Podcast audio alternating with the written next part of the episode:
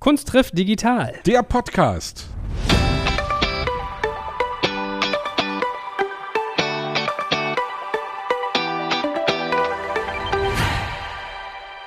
Ladies and Gentlemen, wie immer mit dem sportiven Popprinzen Sebastian Krumbiegel. Und mit dem wahnsinnig sportlichen, sportbegeisterten Podcast-Papst Joel Kaczmarek. So, und heute zum Auftakt der Folge müssen wir natürlich mal sagen, es geht um Fußball. Was ist deine Mannschaft? Man weiß es ja eigentlich.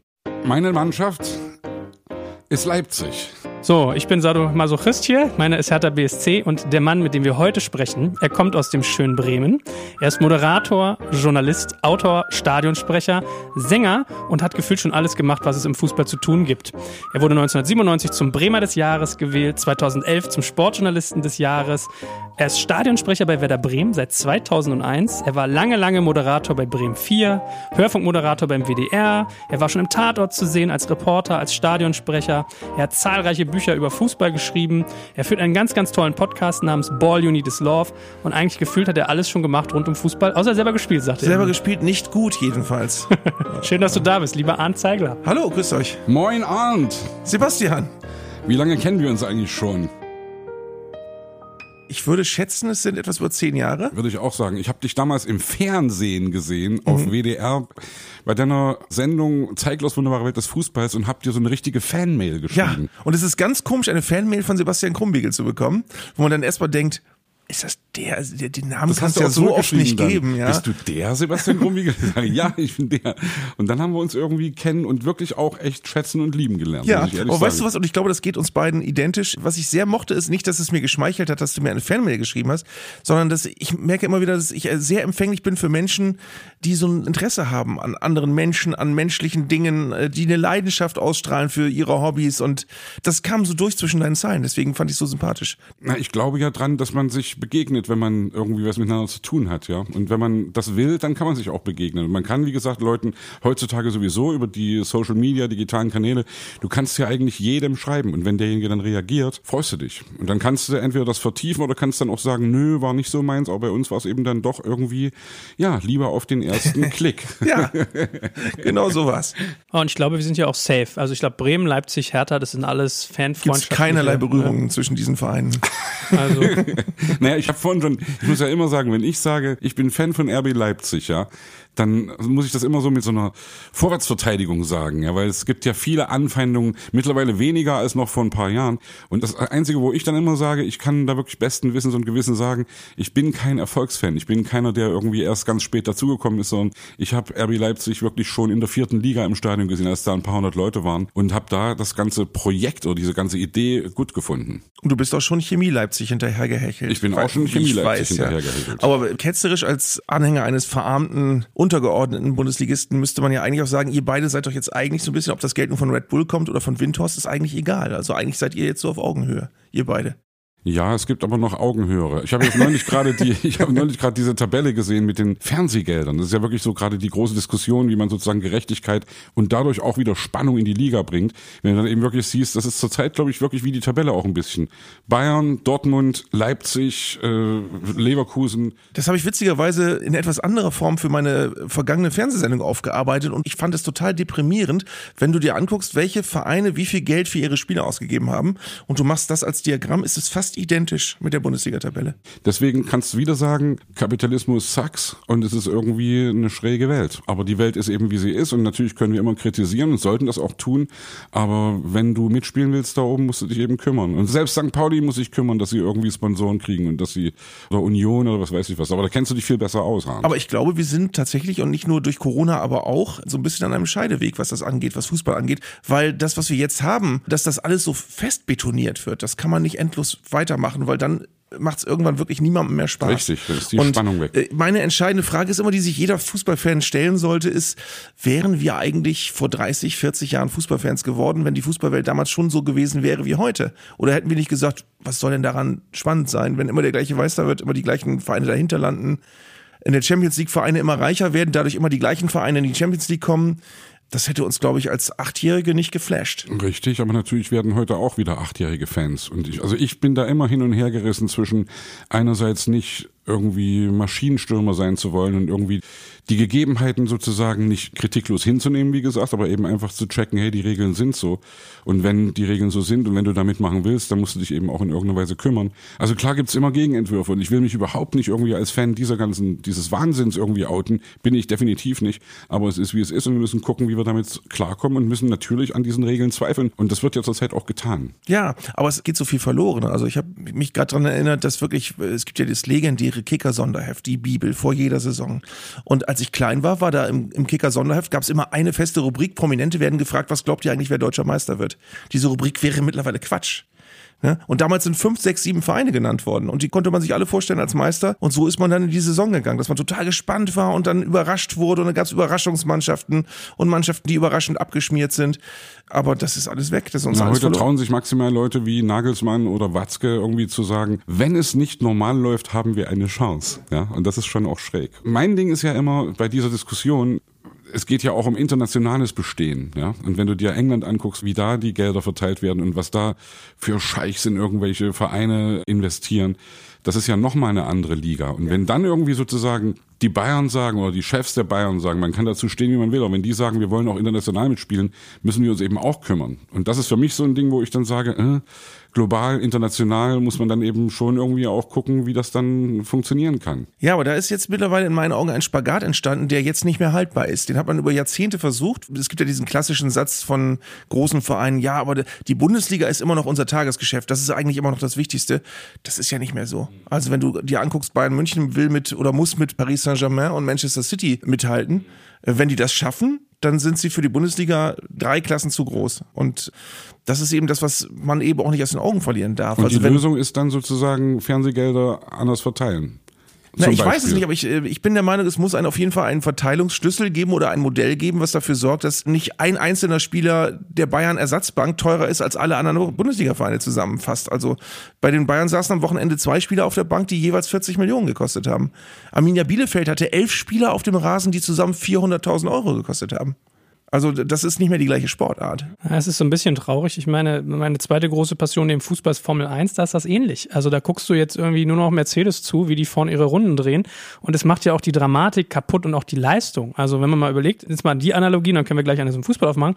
Schumacher früher, da saß ich jede Saison, habe irgendwie gebankt, ob der gegen Mika Häkkinen gewinnt, weil du da halt noch mit ähnlichem Material halt sozusagen die Schlachten geschlagen hast.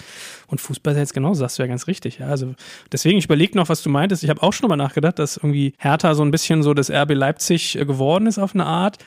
Ich sage ja trotzdem immer, man muss Masochist sein. Und eigentlich, deine schöne Frage war, bist du in Berlin geboren? Das ist, wenn man Hertha findet, die richtige Frage. Weil ich finde immer so, also bei mir war es auch so, ich glaube, jeder hat doch so früher so Papa-Momente gehabt. Ins Stadion, meine erste Stadionerfahrung war zweite Liga gegen St. Pauli 5 zu 1 verloren, ja. Trotzdem geht man noch mal hin, weil man es irgendwie toll findet und naja, das, das ist schon recht, wenn es jetzt nur noch so ein Game ist. Also sag mal so, das Traurige deiner Aussage ist eigentlich, dass man sich Erfolg kaufen kann. Ja, aber das ist genau, genau das ist der Punkt, dass man früher immer gesagt hat, Geld schießt keine Tore. Und früher war es so, wenn du jetzt mal, sagen wir mal, 25 Jahre zurückblickst, dann war es so, wenn die Bayern zwei Spieler auswechseln mussten, dann haben sie zwei Amateure gebracht oder zwei Ersatzspieler. Und jetzt bringen sie zwei Weltstars. Und dadurch minimierst du natürlich dieses Risiko und dieses Überraschende, was passieren kann. Äh, Es gab dieses legendäre Spiel, als der FC St. Pauli gegen die Bayern gewonnen hat und diese Weltpokalbesieger-T-Shirts gedruckt hat. Das werden wir nicht mehr erleben, so ein Spiel. Nie wieder, wahrscheinlich. Aber nichtsdestotrotz, ich würde ja als Bayern München natürlich irgendwie der DFL einen Vogel zeigen, wenn die ankommt und sagt, so, jetzt werden die TV-Gelder mal rückwärts halt bezahlt. Also das ist eine ganz lustige Analogie, weil in der Formel 1 diskutiert man auch, ob dieses Starting Grid, die, der Start umgedreht wird. Also der, wer Weltranglisten Erster ist, startet von hinten und so weiter, wo die natürlich sagen, ja, hallo, was soll denn das? In der Leistungsgesellschaft sollte Leistung belohnt werden und nicht bestraft. Das wäre da eigentlich ein bisschen ähnlich, oder? Bei TV-Geldern? ich bin zu wenig äh, im Medienbusiness, was die Geldverteilung angeht, unterwegs, um da jetzt eine gute Lösung zu haben. Aber ich glaube tatsächlich, es gibt zwei Dinge, die sich so ein bisschen gegenüberstehen. Dass die Bayern sagen, ja, aber wir sind doch der Verein, wo die meisten Leute zugucken. Deswegen wird ja auch permanent Bayern übertragen im Pokal, wo sich dann alle Leute aufregen. Aber das Ding ist, wenn ein Sender die Bayern überträgt, gucken acht Millionen zu. Und wenn der Sender stattdessen Duisburg gegen Eintracht Frankfurt übertragen würde, würden ein Viertel der Leute zugucken. Und das reklamieren die Bayern völlig zu Recht für sich, aber auf der anderen Seite kann man eben nicht so tun, als wenn 15 Bundesligisten unwichtig sind und die keiner sehen will und deswegen kriegen die auch kein Geld oder kaum. Also so stark darf das Gefälle dann eben auch nicht sein, weil dafür ist die Bundesliga zu sehr in meinen Augen ein, das ist übrigens eins meiner Lieblingswörter inzwischen, Solidargemeinschaft. Wunderbar, ist für mich auch eines meiner Lieblingswörter übrigens. Ja. Also auch was das Leben betrifft und was Ja. ja unser aller, Begegnen uns überall. Genau, genau. Wie bist du denn eigentlich zu deiner Kunst gekommen? War das bei dir auch der Daddy-Moment aus dem Stadion oder wie hast du sozusagen die Welt da? Nee, gar nicht. Ich habe eine sehr interessante Biografie in der Hinsicht. Ich habe zwei deutlich ältere Brüder. Äh, Und also fünf Jahre älter und zehn Jahre älter. Sebastian musste diese Geschichte schon 20 Mal mit anhören, weil er mit mir auf der Bühne steht gelegentlich. Und die durften natürlich, wie das so ist, als ich ein kleiner Junge war, die durften viel mehr als ich. Und irgendwann habe ich rausgefunden, als ich so drei oder vier Jahre alt war, die dürfen abends länger aufbleiben, wenn Fußballspiele laufen. Und dann habe ich gemerkt, wenn ich jetzt so tue, als wenn ich mich auch für Fußball interessiere, darf ich abends mit meinen älteren Brüdern rumhängen und noch lange Fernsehen gucken. Das findet man natürlich toll als Vierjähriger. Und dann habe ich behauptet, ich möchte diese Fußballspiele auch sehen und habe dann dazwischen gesessen wie Falschgeld und mich gelangweilt und gegähnt, aber ich durfte mit meinen Brüdern länger aufbleiben. Das ist ja das Entscheidende. Und dann war es irgendwann so, das war dann so kurz vor Einschulung und so und dann wurde man eingeschult und dann hatte man Kontakt zu anderen Kindern, die Fußball spielen und Fußball gucken. Dann war irgendwann Fußball-WM in Deutschland, da war ich neun Jahre alt. So in dieser Phase bin ich komplett äh, infiziert worden. Ich habe jetzt gerade zurückgeholt, wann wir in Deutschland die WM hatten. Das war 6 2006. Ich kann sagen. Das sage ich dann immer dazu. Und dann war sozusagen Bremen naheliegend, weil dein Heimatort. Ja, das war, es gibt diesen klassischen Satz vieler Fußballspieler oder Fußballfans, die sagen, ja, ganz am Anfang war ich kurz Bayern München-Fan, aber da hatte ich auch noch keine Ahnung vom Fußball. Das, das sagen ganz viele Menschen, dass sie am Anfang erstmal den erfolgreichsten Verein nehmen. Ich war nie richtig Bayern München-Fan, aber in meiner Kindheit war halt die Zeit, als Bayern Beckenbauer, Müller, Meier, Hoeneß und so weiter hatte, die halbe Weltmeistermannschaft. Und das war natürlich der vordringlichste Verein. Aber als ich dann anfing, dass ich wirklich merkte, ich bin mit dem Herzen dabei, bin ich irgendwann mal von einem Kumpel überredet worden, lass uns doch mal zu Werder Bremen zum Training fahren, dazu gucken. Und das muss man dazu sagen, war in den 70er Jahren eine sehr unglamouröse Angelegenheit. Ein ganz, eine ganz graue Maus, ein armer Verein, der jedes Jahr fast abgestiegen wäre, in einem baufälligen Stadion, was nicht überdacht war. Und ich habe aber diesen Überlebenskampf so toll gefunden. Ich habe so toll gefunden zu sehen, okay, das ist meine Stadt, der, mein Verein ist eine total kleine Nummer, aber er versucht sich gegen die Großen zu wehren. Und heute betrachte ich das als großen Glücksfall, dass ich einen Verein habe, der, ich habe ein Jahr zweite Liga miterlebt, ich habe äh, da Spiele gegen Solingen, Erkenschwick, Lüdenscheid und Viktoria Köln gesehen und ich habe aber auch einen Europacup-Sieg miterlebt. Und ich glaube, das sozialisiert einen unheimlich, wenn man einen Verein hat, der, der tatsächlich einem diese ganze Palette geboten hat. Von Niedergang und fast Pleite und aber auch auf dem Rathausbalkon stehen und eine Hand an der Meisterschale haben. Hatte ich wirklich. Und letzte, letzte Saison hast du dich ja dann sozusagen wieder wie ein kleiner Junge gefühlt. Das war jetzt ein bisschen böse gesagt, muss ich ehrlich sagen. Ich habe letzte Saison echt mitgelitten und also es ist ja bei mir auch so, dass meine Sympathie für andere Vereine natürlich auch sehr davon abhängt, was für Leute ich kenne. Geht und uns allen so, oder? Glaube ich ja. Also wenn ich habe einen Freund, der ist Bayer Leverkusen Fan, ein Leipziger, ja, und das ist ein Musiker und, und der, wie kommst du denn darauf, Bayer Leverkusen-Fan zu sein, wo er dann sagt, naja, ich bin irgendwie als Kind, ein Kumpel war eben da Leverkusen-Fan, ich bin da irgendwie reingerutscht, als Ossi sozusagen, ja.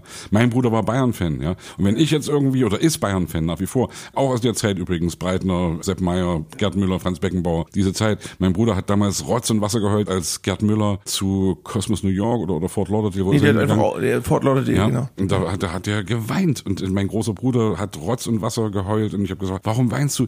Gerd Müller geht nach Amerika und verlässt Bayern München. Also diese Sozialisierung mit Vereinen, die kommt irgendwie durch Kumpels oder durch Familie oder wie auch immer. Und was ich jetzt meine, ich bin nicht nur nicht nur deinetwegen Werder-Sympathisant, sondern ich habe Freunde auch in Bremen und mein bester Freund in Leipzig kommt auch ursprünglich aus Bremen. Und deswegen bin ich da immer irgendwie mit dabei und habe letztes Jahr echt gelitten, als dieser ganze Wahnsinn Nicht nur letztes, ist. oder? Waren ja ein paar Ja, hintereinander. letztes Jahr war schon besonders hart. Also in der, in der Relegation dann irgendwie gerade so mit diesem 2 zu 2 irgendwie am Ende irgendwie das so gerade so hinzukriegen. Aber was interessant ist, Sebastian, ich weiß gar nicht, ob dir das klar ist. Im Moment muss ich ganz viele Interviews geben, weil ich gerade ein Buch rausbringe und dann wird man so rumgeschickt und macht Interviewmarathons und so weiter. Und ich werde ganz oft zu RB Leipzig gefragt, wie, wie stehst du denn dem und so weiter. Und ich muss dann immer differenzieren und sagen, ja, ich verstehe jegliche Skepsis und finde auch, dass man Kritik üben kann. Aber ich finde es anmaßend zu sagen, dieses Modell darf es nicht geben, weil ich einen sehr guten Freund habe, der Leipzig-Fan ist, das ist Sebastian Krumbiegel und ich bekomme einfach immer wieder mit, wie toll es in einer Stadt wie Leipzig ist, da einfach nach all den Jahren des, des Vollchaos und des Dilettantismus einen Verein zu haben, der einem vielleicht äh, nicht vom Geschäftsmodell her sympathisch ist, aber der dafür sorgt, dass diese Stadt wieder Bundesliga-Fußball hat und wo man tollen Fußball sehen kann in einem guten Stadion und wo man plötzlich dicht dran sein kann als Leipziger und eine Sache, die man Jahrzehnte nicht hatte. Und deswegen. Oder mit dem Fahrrad zum Champions League-Spiel fahren kannst. Ja. ja, das ist schon geil. Ja, ja aber ich meine, man muss auch mal die Kirche im Dorf lassen. Also ich verstehe das nicht. So ein Dietmar Hopp und irgendwie ein RB Leipzig kriegen hier die Shitstorms im Stadion ab. Also da fliegt ja wirklich die Scheiße und auch verbal bei Bayer Leverkusen oder VfL Wolfsburg, die genau dasselbe haben, nur irgendwie, weiß ich nicht, paar Jahrzehnte schneller. Es gibt schon ja. auch noch Unterschiede, Joel. Das ist mir auch völlig klar. Also die Vereinsstruktur von RB Leipzig ist auch echt umstritten. Ja, dass die irgendwie keinen reinlassen. Und das sind schon auch Sachen, die alle regelkonform sind, müssen sie ja sein, sonst wäre es nicht möglich, ja. Also allein die Frage, dass RB Leipzig nicht Red Bull Leipzig heißen darf, das hat ja was mit deutschen Gesetzen zu tun. Red Bull Salzburg darf so heißen, weil es ein Österreicher Club ist und deswegen dürfen die sich so nennen. Und RB Leipzig, also es, Phasenballsport. Die, die dürfen sich nicht so nennen, ja. Und ob ich das cool finde, weiß ich übrigens auch nicht, ja. Ob dieses Rasenballsport, also ich habe am Anfang so gedacht, hey, es ist ja auch echt ganz schön irgendwie dreist und auch irgendwie Deswegen finde ich es ja wieder gut, so. ehrlich gesagt. Ja, habe ich auch am Anfang gedacht und trotzdem ist es auch so ein bisschen, wo ich denke, ah, ja, also es ist Aber eben es so ist hintenrum. Auch, es ist auch alles immer ein Zeichen der Zeit. Also wenn du jetzt sagst, Bayer Leverkusen, die waren ja früher der Inbegriff eines Plastikvereins, aber das ist ja verglichen mit dem, was hinterher gekommen ist, ein völlig normaler Bundesliga-Verein inzwischen. Also ja, ich meine, weißt du, wenn ich aber an so einen Wolfsburg denke, als den dreckig ging, da konntest du halt auch mal schnell irgendwie beim VW-Vorstand anklopfen, glaube ich, und dann öffneten sich da auch Türen, so wie Pep Guardiola ja immer sagt, er musste nur zum Scheich fahren und der drehte den Hahn. Hat Uli Hoeneß, glaube ich, mal erzählt. Er hätte mit dem Etter gegessen und er meinte, ja, den Hahn Millimeter weiter aufdrehen und zack hat er einen 900 Millionen Spieler. Was ich finde, also ich meine, wir wollen aber nicht abschauen, wenn wir über dich reden, lieber Arndt, bei RB haben sie aber ein Konzept. Also da ist man in der vierten Liga gestartet, hat irgendwie junge Spieler aufgebaut, schafft im Prinzip Ausbildungsstrukturen transkontinental, also bis nach Brasilien rüber, bis in die USA und ich glaube auch Australien, glaube ich, ne? kann das sein? Also die haben ja, glaube ich, mehrere. New York und irgendwie in Brasilien und so. Da ist ja ein Konzept hin. Das ist ja nicht einfach so Abramovic oder irgendwie äh, wie in Manchester schmeißt man die Kohle drauf, kauft sich die Promis, sondern das ist ja irgendwie mit einem Ansatz. Ja, stimmt. Aber trotz allem ist es Leipzig ja dann kein Verein, der den Siegeszug geschafft hat mit jungen, hungrigen Jungs aus Leipzig und Mark Kleberg und was weiß ich, wie die Orte da bei euch alle heißen, sondern die haben ja in der dritten Liga schon Spieler gekauft, die sich manche Bundesligisten nicht leisten konnten. Andererseits ist Jussi Paulsen irgendwie seit der zweiten Liga dabei und ist auch, also das finde ich dann auch wie so ein Ding, was cool ist. Wenn ich heute Kimmich sehe, ja, der wieder jetzt gerade ganz klug irgendwas gesagt hat, als er gefragt wurde, ob der Kader irgendwie vergrößert werden soll, wo er ganz klug geantwortet hat, ich bin da nicht der Experte für und das müssen andere Leute entscheiden. Also so richtiger Fußball-Profi-Sprech sozusagen, ja, der uns manchmal auch total ankotzt, dass keiner mehr sagt, hey geil, ich bin ein geiler Spieler, ich habe gerade drei Buden gemacht, ja. Das ist auch irgendwie so schräg, wo da was dazugekommen ist. Aber der war ja auch bei uns sozusagen, ja. ja. Also ich glaube, sagen wir so, ich glaube, was uns alle moralisch überfordern würde, wäre, wenn man tatsächlich bei jedem Fußballverein nachguckt, welche Dinge man moralisch duldbar findet und welche verwerflich. Dann fängst du an und musst sagen, okay, bei Bayern, da sitzt die Telekom und Audi und was weiß ich, wer alles im Aufsichtsrat. Bei Werder Bremen wird für eine Hähnchenbrater auf der Brust geworben. Also du hast, du kannst bei jedem Verein irgendwas finden, was dich stört. Und du musst halt irgendwo eine Grenze ziehen und sagen, wo fangen denn jetzt grobe Fehlentwicklungen an? Und da hast du recht, das ist wirklich wahr. Also diese Fehlentwicklung, die da gerade stattfindet, dieser Scheideweg, wie du es gesagt hast, der kann dafür sorgen, dass Fußball irgendwann einfach nicht mehr attraktiv oder nicht mehr interessant wird. Dass es eben einfach so ein, jeder weiß, okay, die werden sowieso wieder Meister und die ersten drei stehen sowieso irgendwie fest und das ist nicht Sinn der Sache. Es gibt so ein paar Mosaiksteinchen, wo ich sage, die sind uns einfach wirklich verloren gegangen, die einfach früher toll waren. Früher konntest du, weißt du als Hertha-Fan, Joel, früher konntest du als Verein dein Glück finden, indem du einfach mal kurz auf dem Transfermarkt schlauer warst als andere und irgendwelche Rohdiamanten gefunden hast, irgendwelche Afrikaner, die keiner kannte und, und die irgendwo völlig unterm Radar gespielt haben, Spieler, die, die plötzlich da waren, wo du dachtest, wo, wie geil ist der denn, wo kommt der denn her? Und mittlerweile ist die Welt so weit zusammengerückt, was ja auf eine andere Art auch gut ist, dass es keinen Spieler mehr gibt, der nicht überall schon gescoutet wird und wo jede noch so kleine Schwäche und Stärke wie unter Mikroskop völlig klar ist. Du kannst keinen Spieler mehr entdecken. Jeder Winkel der Welt hat mittlerweile Zugang zu Internet und zu Fernsehen. Das heißt, du kannst auch nicht mehr irgendwie, es gibt keinen europäischen Stil mehr oder einen südamerikanischen Stil oder sonst irgendwas. Es ist alles uniformer geworden. Und das hat natürlich, was so Professionalität angeht und das sich schlau machen über, äh, wie spielen eigentlich die anderen, hat das natürlich Vorteile, aber dadurch ist auch vieles langweiliger geworden. Also ich empfand zum Beispiel, unabhängig jetzt vom deutschen Abschneiden, die letzte WM als grottenlangweilig im Nachhinein. Das wird keine WM sein, an die man sich lange erinnert. Ja, ich meine, du hast ja auch eingangs gesagt, so diese Überraschung wird man nicht mehr haben. Ich erinnere mich, so einer meiner Highlight-Momente war, als wir irgendwie mit Hertha in der zweiten Liga gegen Kaiserslautern gespielt haben. Das Ding war voll, 80.000 Leute oder 88.000. Irre. Nächste Saison steigen die auf und werden als Aufsteiger straight Meister. Ja, also das kam mir so, als du meintest hier mit, äh, wer wird dieses Jahr Meister, das fragt man gar nicht mehr. Oder Wolfsburg, Stuttgart, die dann Meister ist ja undenkbar. Und das, das stimmt halt schon, diese Magie und die Überraschung geht flöten. Und du hast in der Tat recht, auch was dieses ganze Scouting angeht, dass ja mit 16 sind die ja schon da dran oder mit 14. Hm. Wenn du diese Geldtabelle nimmst, die ich schon mal angesprochen habe, eben, also wenn du dir wirklich eine Übersicht machst, welcher Verein hat wie viel Geld für seine Mannschaft ausgegeben, dann gibt es genau genommen drei Vereine, die nach oben und drei Vereine, die nach unten ausgerissen sind. Das positivste Beispiel sind Vereine wie Union Berlin, die mit ganz wenig Geld dieses Jahr gehalten haben und dem man das eigentlich nicht zugetraut hatte. Der SC Freiburg schafft Jahr für Jahr eigentlich ein bisschen mehr als gedacht und ich weiß gar nicht, wer der dritte Verein war. Frankfurt würde ich noch sagen, gehört für mich dann noch dazu. Ja, die machen das auf jeden Fall gut. Und dann gibt es das Gegenbeispiel, das krasseste Gegenbeispiel ist gerade Schalke, die eine der teuersten Bundesligamannschaften haben und Werder Bremen leider auch und dann gibt's war noch irgendwas drittes. Und du siehst aber wirklich, es sind nur drei Mannschaften, die nicht diesem Raster folgen, sondern die es schaffen oder erleiden, irgendwie auszubrechen. Alle anderen Vereine sind genau da, wo ihr Bankkonto ist. Lass uns doch mal bei deiner Profession über Menschen sprechen, weil ich überlege gerade so, was ich bei Bremer beeindruckend fand, war, es gab ja so ein, zwei Saisons hintereinander, wo ihr immer unten drin standet und die Bremer Fans waren so, die sind spalier gestanden, also wirklich gefühlt kilometerlang den Bus ins Stadion begleitet, die da nach vorne geschrien, wo andere Vereine, und ich glaube gerade diejenigen, die viel Geld haben und so weiter, wo man erfolgsverwöhnt ist, da wäre gepfiffen worden bis zum Herren und bei denen genau nicht. Und ich habe so den Eindruck, dass ihr eine Fankultur habt, die irgendwie sehr positiv ist und das auch in Funktionärsebene, aber würde mich mal interessieren, ich habe das sozusagen da ein bisschen den Anschluss verloren, wie das bei Bremen ist mit Baumann und Bode und so. Aber ich hatte den Eindruck, da ist mal sehr viel Besonnenheit drin und dass der, der Faktor Mensch noch sehr, sehr wichtig ist, wenn man Vereine hat. Man kann das hanseatischen Tugenden zuschreiben, aber was auf jeden Fall richtig ist, tatsächlich ist, dass sich eine sehr, in meinen Augen sehr positive Fankultur entwickelt hat, die es früher so nicht gab. Früher war Bremen eigentlich so der Inbegriff eines schnarchigen, langweiligen Standortes, wo die Leute auch nicht aus sich rausgegangen sind. Und ich glaube tatsächlich, es ist psychologisch diese Entwicklung von einem Verein, der mal ganz oben war, der zwischendurch auch mal wieder ganz unten ist, wo, wo die Fans aber dadurch auch eine gewisse Demut haben und lernen, dass es vielleicht auch mal toll ist, wenn man irgendwann einfach mal wieder auf Platz 8 steht weiß der Geier. Das würden wir uns alle im Moment gerade sehr wünschen. Und dann bist du aber auch genügsamer, als wenn du permanent dich nur definierst an dass wir in die Champions League kommen, ist sowieso klar, müssen wir auch, weil wir unseren Verein sonst nicht refinanzieren können. Wir müssen also mindestens Dritter werden oder Vierter und alles andere ist eine Vollkatastrophe. Oder wenn du Bayern-Fan bist, ist Platz zwei schon eine Vollkatastrophe. Und dann tickst du natürlich anders als bei einem Verein, wo du weißt, du kannst theoretisch auch absteigen. Es ist auch für, in meinen Augen, für alle Vereine ab Platz zehn überhaupt keine Garantie, dass du nächstes Jahr wieder in der Bundesliga spielst, weil eigentlich kann da jedem alles passieren. Und wir sehen am HSV zum Beispiel, der gedacht hat, okay, wir steigen eh nie ab. Und als sie abgestiegen sind, haben sie gesagt, wir steigen eh wieder auf. Und als sie das erste Mal nicht aufgestiegen sind, haben sie gesagt, na gut, dann steigen wir nächstes Jahr auf jeden Fall auf. Und das hat auch nicht geklappt. Es kann, du hast den ersten FC Kaiserslautern genannt, das ist mittlerweile einer der ärmsten Vereine der dritten Liga, permanent von Insolvenz bedroht. Also äh, du hast als Fan keine eingebaute Garantie dass in deinem Verein immer alle so schlau sind, um dich in der Bundesliga zu halten. Aber Wirtschaften spielt da doch eben eine große Rolle. Ja. Ne? Also mir, das muss man doch auch, was weiß ich, Uni Hoeneß, also man kann zu ihm stehen, wie man will, muss das immer wieder sagen. Ja, und wie gesagt, mein Bruder verteidigt immer irgendwie den FC Bayern München, aber natürlich dieser ganze Wahnsinn, den er gemacht hat, wo man auch sagen kann, warum hat er das gemacht?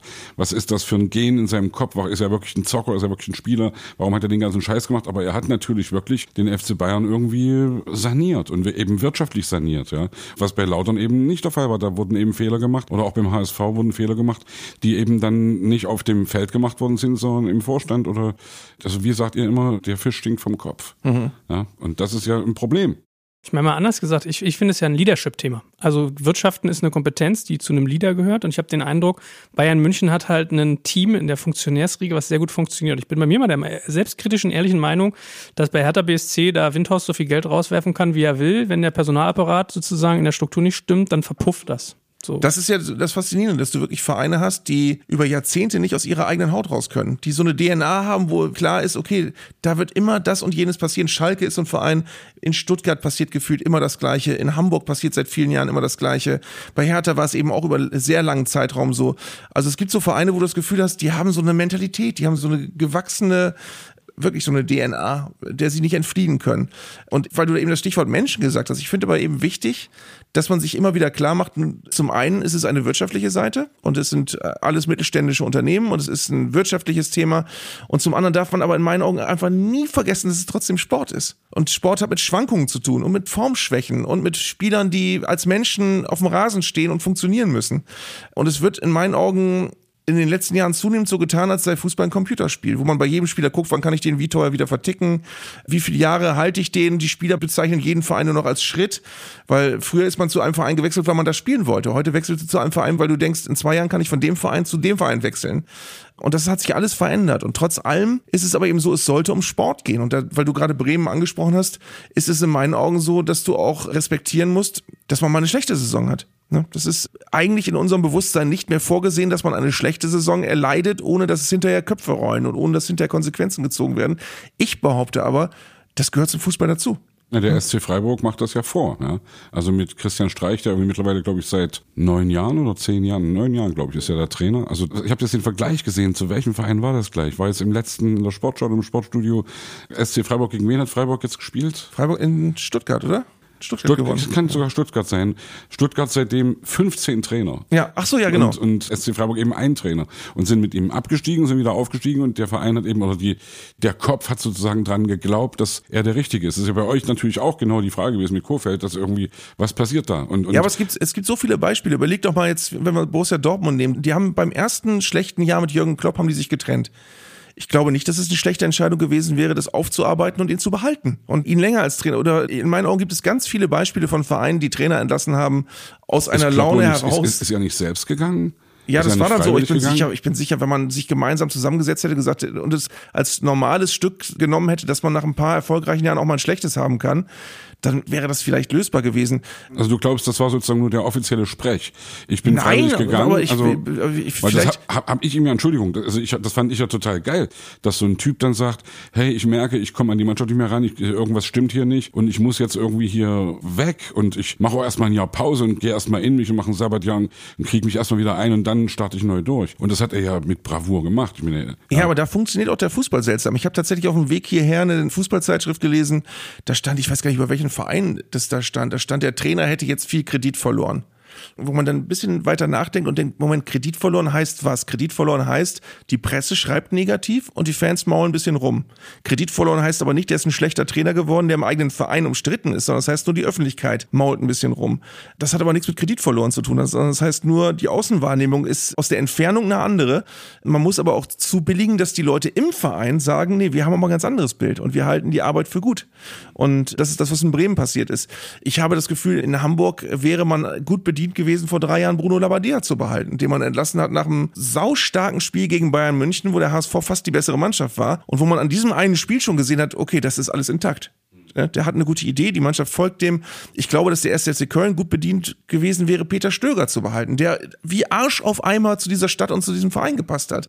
Und so gibt es fast überall Beispiele von Trainern, die geopfert worden sind, weil die Stimmung gerade schlecht war und wo aber man nicht sagen kann, dass das schlechte Trainer sind, die nicht zum Verein gepasst, sondern so, wo nur die Berichterstattung ein bisschen Gegenwind erzeugt hat und wo dann immer dieser ätzende Satz kommt, ja, wir mussten neue Reizpunkte setzen oder wir mussten äh, den Gesetzen des Marktes nachgeben oder und der Trainer ist das schwächste Glied, kommt dann auch immer. Also passieren dann immer die gleichen Dominoeffekte. Aber ich finde es eben gut, wenn, wie Freiburg ist das perfekte Beispiel, wenn ein Verein da wirklich einfach anders funktioniert und sagt, nein, wenn wir von einem Trainer überzeugt sind, dann sind wir auch überzeugt, wenn wir 16. werden.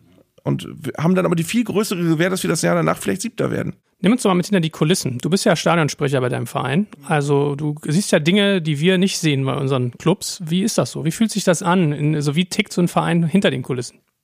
Es war am Anfang ungewohnt, weil du natürlich auch manche Einblicke bekommst, die du als Fan vielleicht gar nicht haben möchtest. Also äh, das klingt jetzt negativer, als es gemeint ist. Du hast als Fan natürlich eine gewisse Romantik und eine gewisse Vorstellung und du merkst natürlich, in welchen Zwängen du als Verein steckst und welcher Pragmatismus auch manchmal notwendig ist, der sich vielleicht gar nicht verträgt mit den Dingen, die man als Fan sich wünscht oder im Kopf hat. Aber für mich, muss ich dazu sagen, ist es ein großes Glück, dass ich diesen Posten habe, weil, wie gesagt, als Fußballspieler hätte ich es nicht in die Bundesliga geschafft. Aber jetzt als, als Stadionsprecher bin ich bei jedem zweiten Wochenende, stehe ich da an diesem Rasen und ich rieche den Rasen und die Spieler kommen an mir vorbei.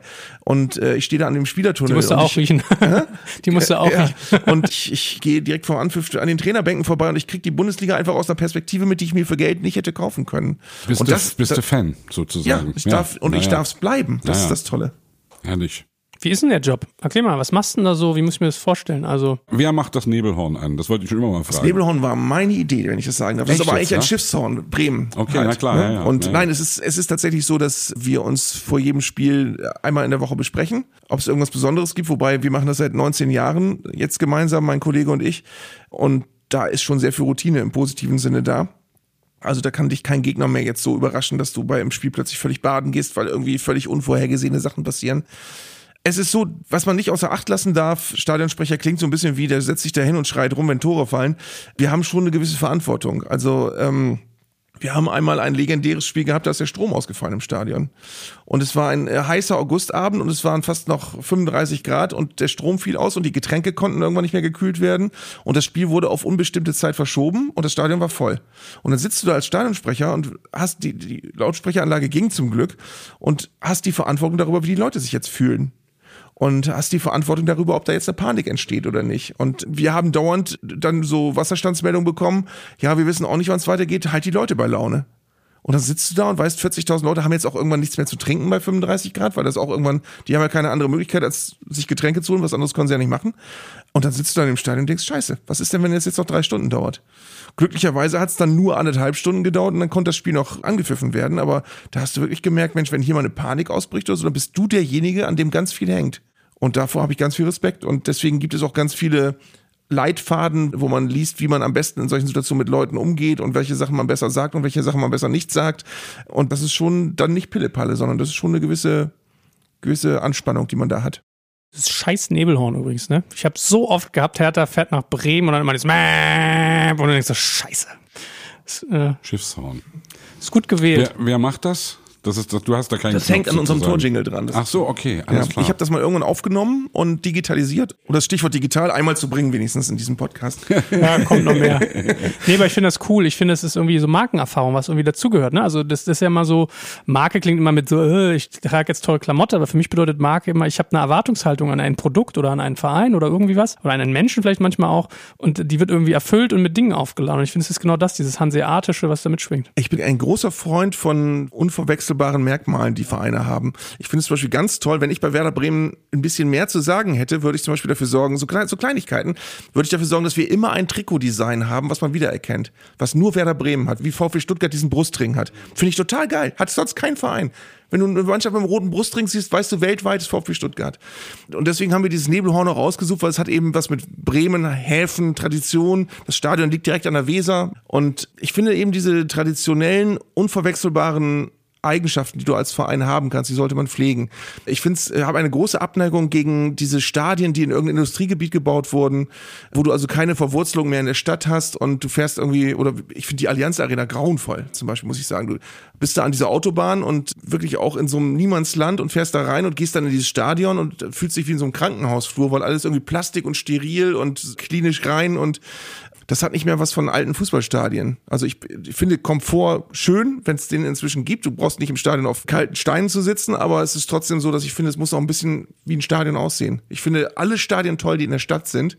Olympiastadion ist sicherlich in Berlin nochmal ein besonderes Beispiel, wie das Stadion in Leipzig ist. Weiß ich gar nicht, weil da war ich noch nie. Echt jetzt? Müssen wir Das mal hin, ne? Echt Zeit, ey. Ja.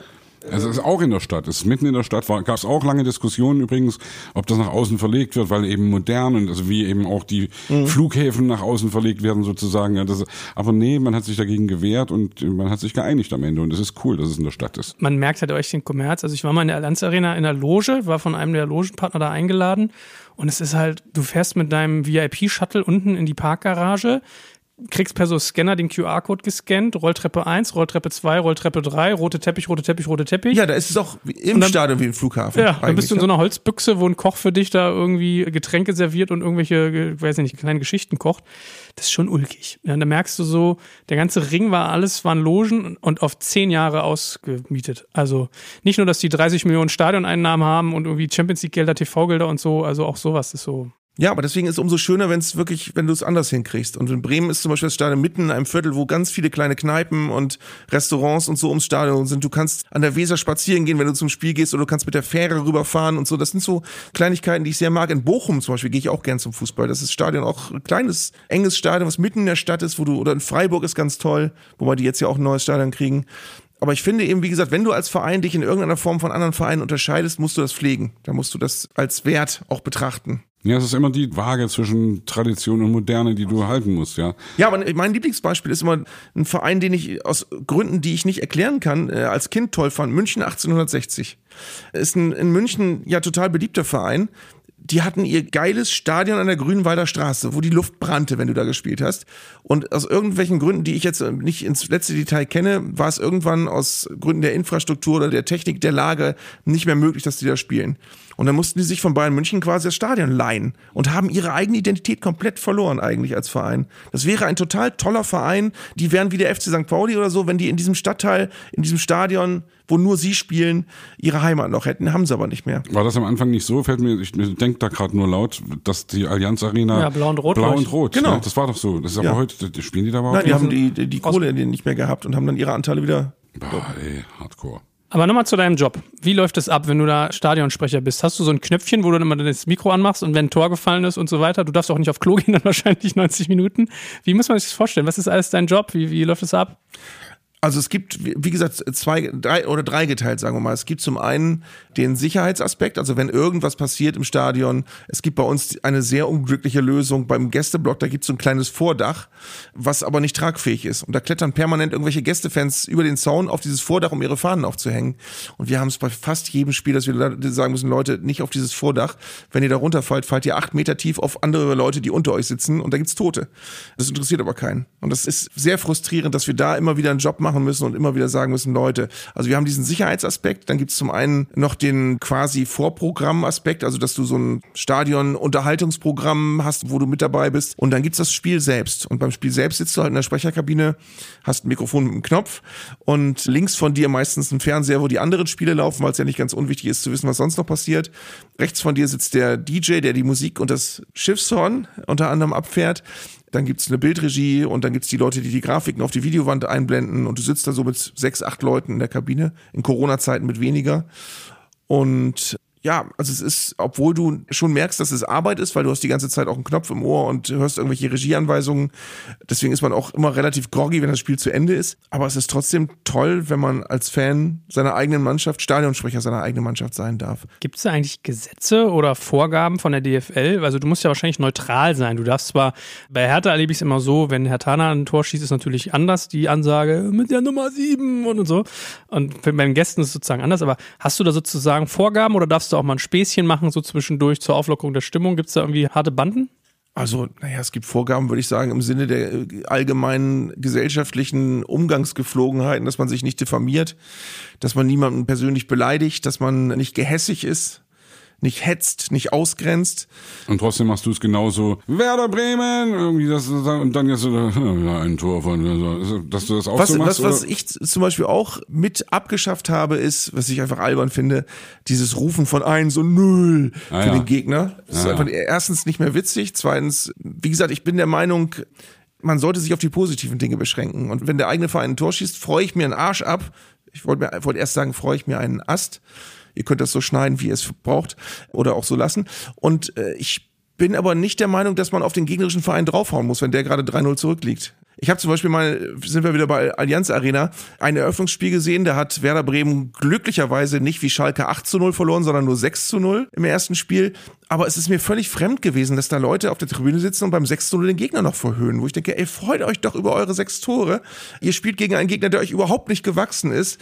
Warum müsst ihr da noch draufhauen? Obwohl wir auch beide Fans der englischen Liga sind und die englischen Fans, die kultivieren ja genau das auch, wirklich diese sympathische Gehässigkeit. Ja, aber das ist sympathische und das ist wirklich, also, was, was ist da anders, dass die eben dann, wenn der Gegner irgendwie sagt, oh, und dann da wirklich unisono das ganze Stadion irgendwie diesen Sound macht, der eben wirklich nur dann kommt. Ja, das finde ich ja geil, wenn ich Arsenal-Spiele sehe, ja, dann also war ich auch schon im Stadion und, und finde das wirklich echt, das ja, ist eine ganz andere Kultur. Wenn es ein bisschen Witz hat, finde ich es völlig okay. Dann finde ich es gut. Ich finde einfach immer Sachen doof, wo klar ist, man will jetzt gerade nur den Gegner treffen und kränken und wehtun. Ich habe zum Beispiel auch mal ganz große Probleme. Ich habe, wir sind hier in Hamburg. Ich habe zum Beispiel große Probleme. Ich habe wirklich gute Freunde, sehr enge, liebe Freunde, die HSV-Fans sind. Und ich finde es ganz schwer, dann gemeinsam ein Spiel zu gucken, wenn es auch noch so ein brisantes Derby ist, äh, wo du immer hinterher weißt, oder wo du währenddessen schon weißt, wahrscheinlich ist hinterher einer von uns beiden schlecht drauf. Und der andere kann sich dann aber gar nicht so unbefangen freuen, weil dem Freund geht's ja gerade schlecht.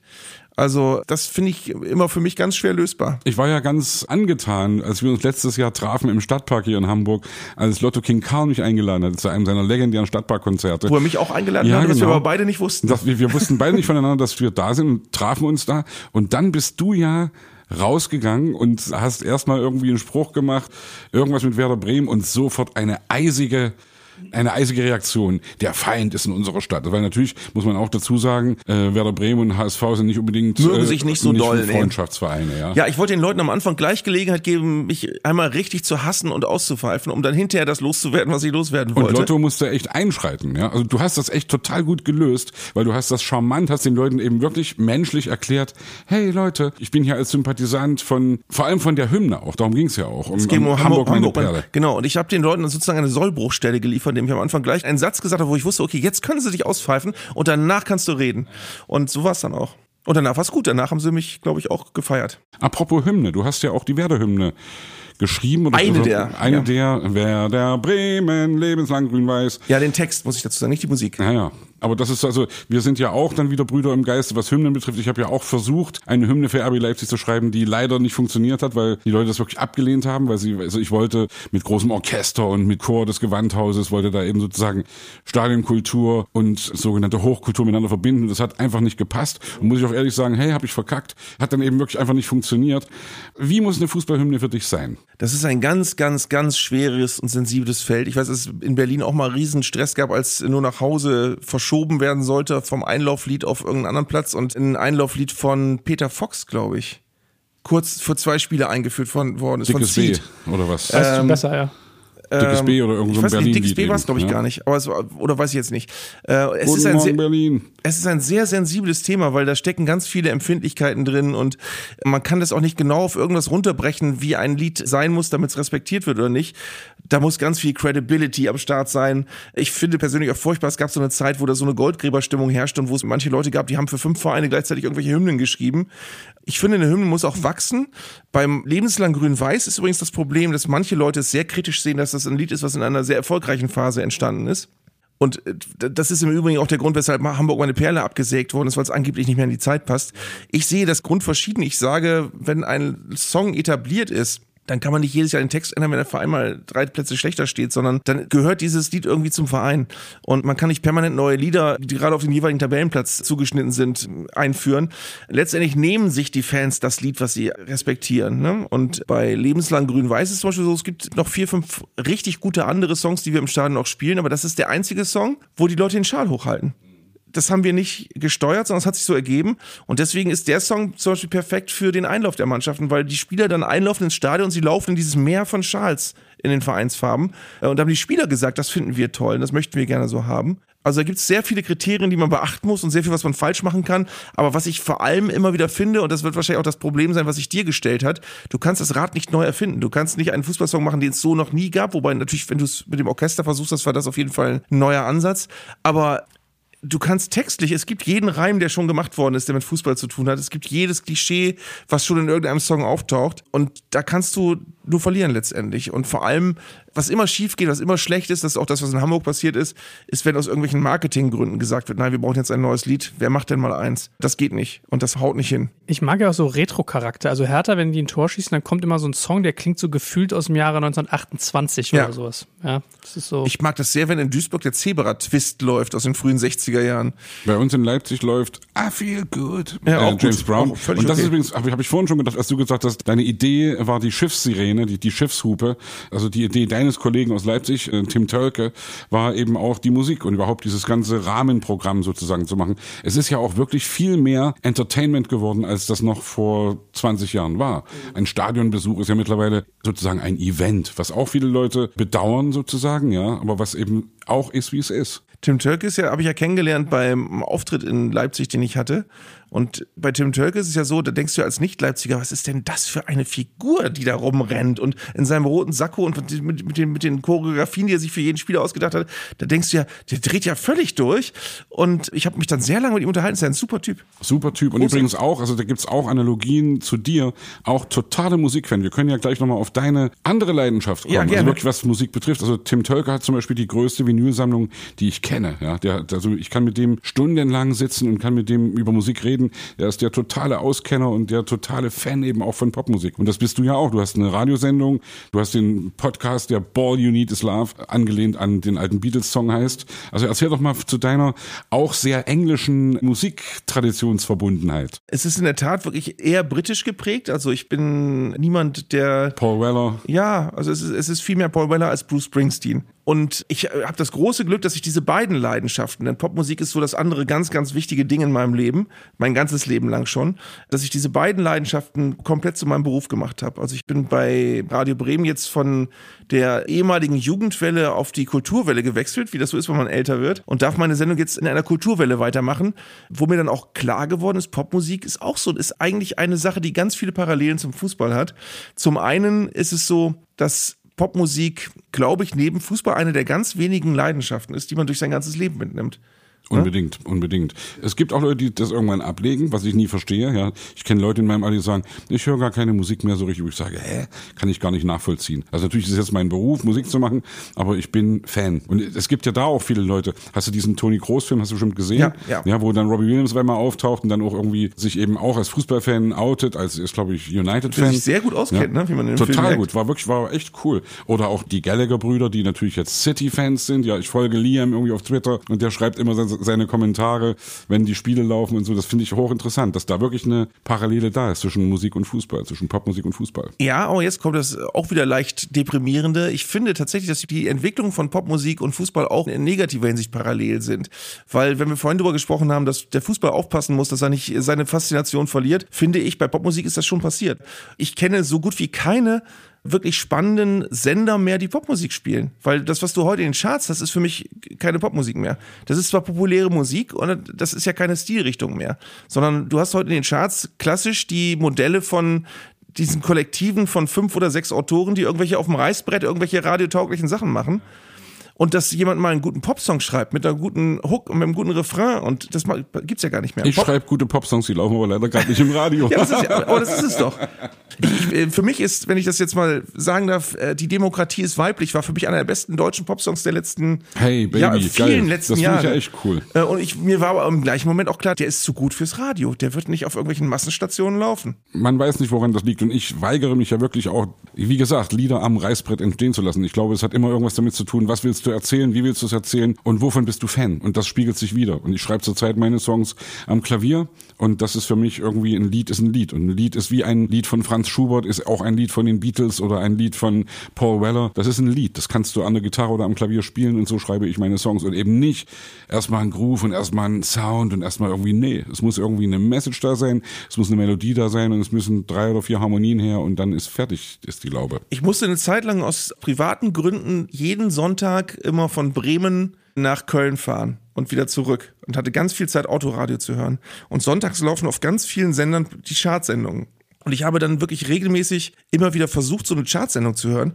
Und du wirst wirklich depressiv, wenn du die ganz durchhörst, weil du hast das Gefühl, in den deutschen Top 50 gibt es nur noch drei Musikrichtungen. Es gibt nur noch so billig R&B, es gibt schlechten Hip-Hop und es gibt so weinerliche Songwriter, die wie Songwriter klingen sollen, aber in Wirklichkeit auch so Plastikprodukte sind. Okay, ich muss mal kurz reingrätschen. Es gibt natürlich trotzdem immer wieder auch Perlen. Es gibt auch immer Ja, wieder guten ja. R&B, guten Hip-Hop und guten Absolut, Songwriter. absolut. Ja. Aber du hast das Gefühl, in den Charts tummeln sich Sachen, die so wirklich auf, auf dem Reißbrett entstanden sind nach einer gewissen Formel, wo man geguckt hat, was verkauft sich im Moment gerade.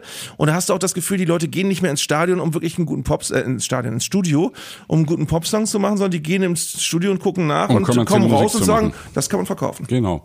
Und das ist leider wirklich so. Es gibt ja, also wenn du dich damit beschäftigst, wie ich sage jetzt mal das Wort heutzutage Popmusik kreiert wird, dann gibt's wirklich ja Songwriter-Camps, Songwriter-Gruppen, die einen schreiben nur Hooklines. Die schreiben nur Hooklines. Die anderen schreiben irgendwie nur Strophen. Die anderen schreiben nur Intros. Intros gibt's aber eigentlich gar nicht mehr, weil sofort muss irgendwie, es muss sofort losgehen, ja. Und natürlich kannst du auch sagen, Musik und gerade Pop ist immer irgendwie der Spiegel der Zeit. Und wir haben, wir leben in einer schnelllebigen Zeit und da ist es eben ein bisschen anders. Ich glaube ganz fest dran, dass auch wir als Band, dass wir als Prinzen irgendwie auch wieder mit dem, was wir wirklich wollen, dass wir damit auch wieder erfolgreich sein können. Und natürlich musst du immer in irgendeiner Weise, ich will, hätte fast gesagt, dich dem Zeitgeist anbiedern bis zum gewissen Punkt. Ja, was läuft gerade?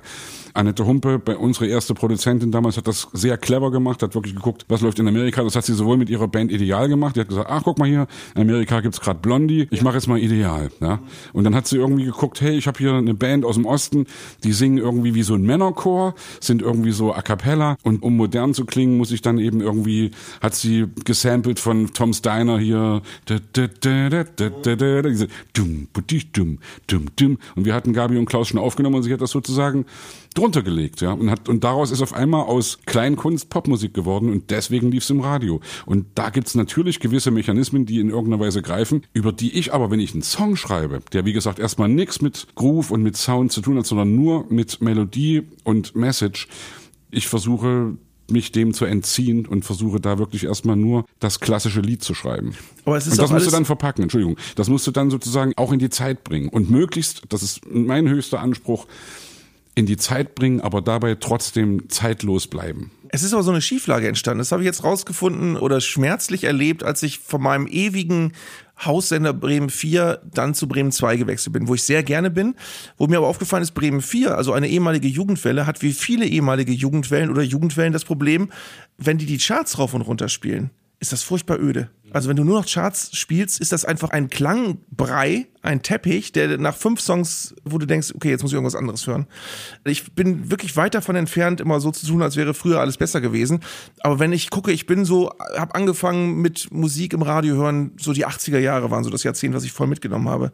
Da gibt es Sachen, die kommerziell wahnsinnig erfolgreich waren, wo du heute noch sagst, das ist einfach grandios. Frankie Goes to Hollywood, Grace Jones, Die Mode auch. äh, Police, so- sonst was. Das, das muss man alles nicht mögen. Aber das ist alles ernstzunehmende Popmusik. Das sind Leute, die sich Mühe gegeben haben, gute Popalben zu machen. Da wusstest du beim Album, das ist die Single, das ist der letzte Song, der ist so ein bisschen länger, das ist ein Albumtrack, der ist auch gut. Sowas macht man ja heute nicht mehr. Heute machst du Songs, die du möglichst schnell verkaufen kannst, von der Hand in den Mund. Außerdem die Kunstform Album stirbt ja auch ein bisschen aus, ja. Also heute werden Songs zum Klicken rausgeknallt und gerade im Hip Hop wird eben lieber jeden Monat irgendwie ein Song rausgeknallt und der wird nicht gewartet, bis ich ein Album fertig habe, ja. Was wo ich auch sage, hey, es ist wie es ist und ich will da wie gesagt jetzt nicht als alter Sack rüberkommen, aber ich bin nach wie vor Fan der Kunstform Album. Ja, und es ist aber Album zum einen und zum anderen muss man aber auch sagen, wenn man sich das genau anguckt, Popmusik war früher, als ich klein war, ein Synonym für so Wegwerfmusik, triviale Musik, die einfach im Radio gespielt wird. Wenn du dir aber heute die Popmusik von früher anhörst,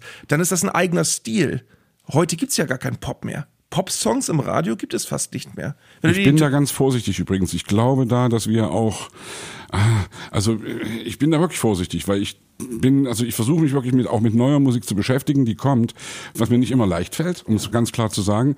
Aber ich merke auch, dass Sachen kommen, die einfach genauso, also es gibt halt genauso wieder Bands, die richtige, echte Bands sind, die eben einen anderen Stil machen. Aber wenn ich jetzt irgendwie, was weiß ich, wenn ich im Hip-Hop irgendwie KIZ oder zugezogen maskulin oder Antilopen-Gang oder im Rockbereich und wenn ich Kraftclub mir angucke, das, das ist doch geil. Das ist doch irgendwie auch, die haben was zu erzählen und und das ist auch für mich nach wie vor Pop. Es gibt auch viel Plastezeug, was mich total nervt, wo ich wirklich auch denke, Scheiße, ey, du hörst wirklich, da haben irgendwie acht Leute dran gesessen und haben das versucht genau so zu schnitzen, dass es eben am Ende wasserdicht in Anführungsstrichen ist, was dann am Ende seelenloser Klapperpop ist, wie ich das gern nenne, ja. Und was mich einfach nicht berührt, ja. Aber es gibt nach wie vor immer noch die Perlen, die du finden kannst. Es gibt gute Bands, aber du hast das Gefühl, dass es heute, ich weiß nicht, ob du als Musiker das teilst, ich habe das Gefühl, bei Musik, die heute vermarktbar ist, geht es sehr viel mehr um Attitüde, um Posen, um ein Image. Ging es also, aber immer, glaube ich. Ging es schon immer. Also Frankie Goes to Hollywood war die blanke Attitüde, war die war, war ja auch sozusagen eine Castingband, die von einem Producer-Team irgendwie zusammengeholt worden ja, ist. Ja, aber die ABBA und aber ABBA und Smokey hat man gehört, weil die Songs gut waren. Da mussten die Leute nicht cool sein, die diese gemacht haben.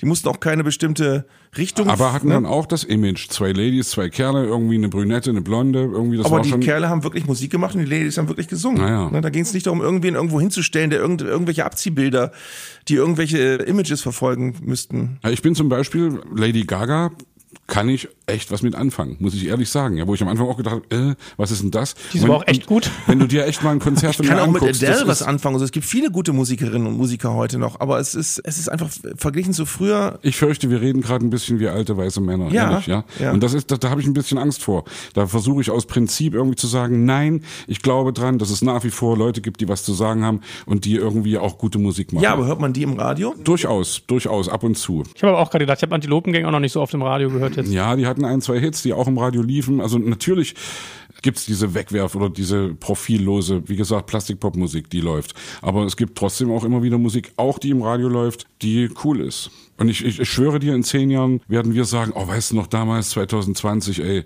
da war noch irgendwie, das war noch geil. Komm, lass lieber so stehen da, nichts mehr zu sagen. Kann man jetzt noch verlieren. Nein, ich, ich glaube wirklich, ehrlich, ich glaube das. Oder ich hoffe das sehr. Ich vermisse Songwriter-Handwerk im Radio und in Charts überall. Wir hatten jetzt gerade Johannes Oerling zu Gast hier in Hamburg, also ein Gast unserer Hamburg-Sessions. Wir haben so schön über Songwriting und über genau diese Sachen gesprochen und er ist so ein cooler Typ. Ja, aber so wie viele Menschen gedacht, dieser Kategorie gibt's in Deutschland? Fünf? Na, mehr. Also die wir kennen, vielleicht die, die, fünf. Ja, die wir kennen, die erfolgreich sind und die gut sind. Mhm und die kommerziell im Radio gespielt werden und die in den Charts landen. Naja, also natürlich gibt's in der Geschichte, wir sind hier im Hotel Atlantik, da wohnt ein Mann, der sozusagen der Pate dieser ganzen deutschsprachigen Popmusik ist, ja. Und Lindenberg ist natürlich die Nummer eins für mich. Und dann gibt's natürlich noch, man kann zu Maffay stehen, wie man will, man kann zu Grönemeyer stehen, wie man will, aber es sind natürlich auch Leute, die aus anderen Generationen kommen. Aber es gibt eben heute auch Leute wieder, die ankommen. Wen gibt's denn alles? Es gibt gerade in Hamburg gibt's so viele geile Singer-Songwriters, die natürlich nicht so kommerziell erfolgreich sind, aber vielleicht werden werden die irgendwann auch mal ihren Hit haben. Was weiß ich, die Liga der gewöhnlichen Gentlemen, du kennst Carsten Friedrichs. Ja.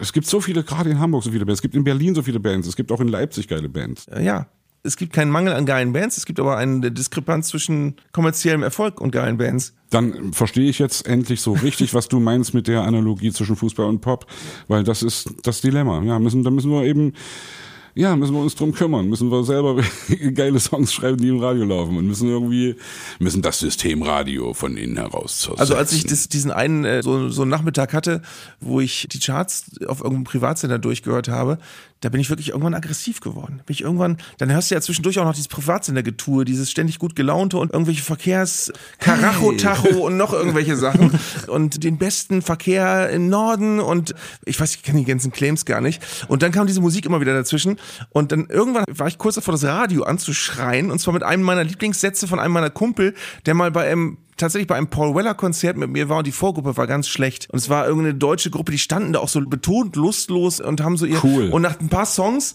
Also hat, betont hat, lustlos cool. Wir standen ganz vorne, ja. nach ein paar Songs hat der den zugerufen in der Pause. Das findet ihr doch selber nicht gut, was ihr da macht. ähm, und das, das, das schoss mir durch den Kopf, als ich dieses Radio gehört habe, wo ich dachte, ey, das könnt ihr doch nicht gut finden, was da jetzt, auch wenn sich's verkauft. Ja. Es ist, wie gesagt, das ist, wir kommen da leider immer wieder hin. Es ist der Kapitalismus, es ist die Kommerzialisierung unseres gesamten Lebens, ob das im Fußball ist, ob das im Radio ist.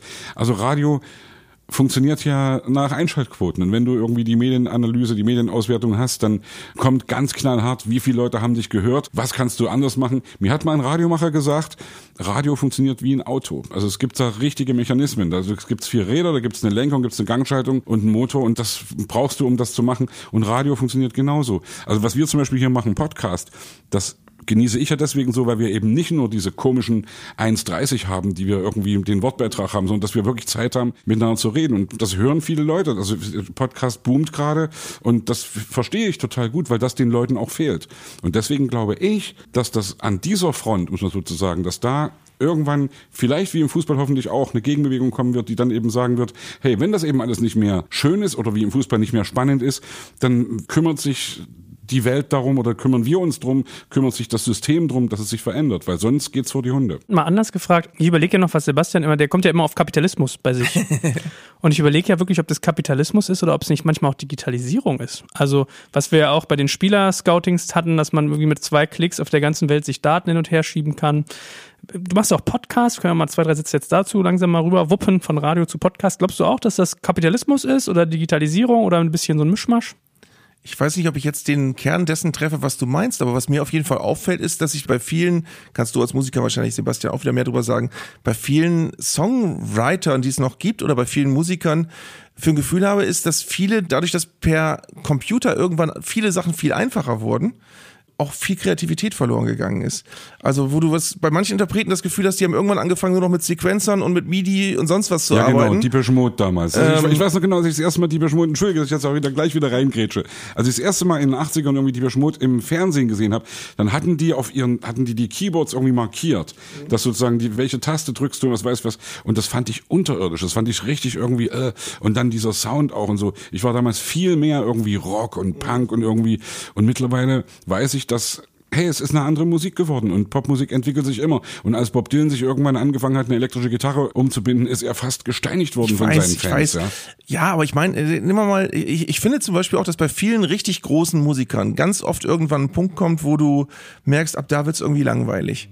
Und ganz oft ist es ein technisches Ding. Also es gibt leider auch, ich habe die 80er Jahre vorhin schon lobend erwähnt, es gibt ganz viel Zeug aus den 80ern, was du nicht mehr erträgst, weil die Produktion einfach furchtbar ist, verglichen mit heute. Verhalte, Snare Drum und irgendwie die ganzen komischen Genauso Sounds. wie du, wie du das, was heute in den Charts ist, irgendwann mal weltweit ächten wirst wegen dieses ganzen Autotune-Scheiß.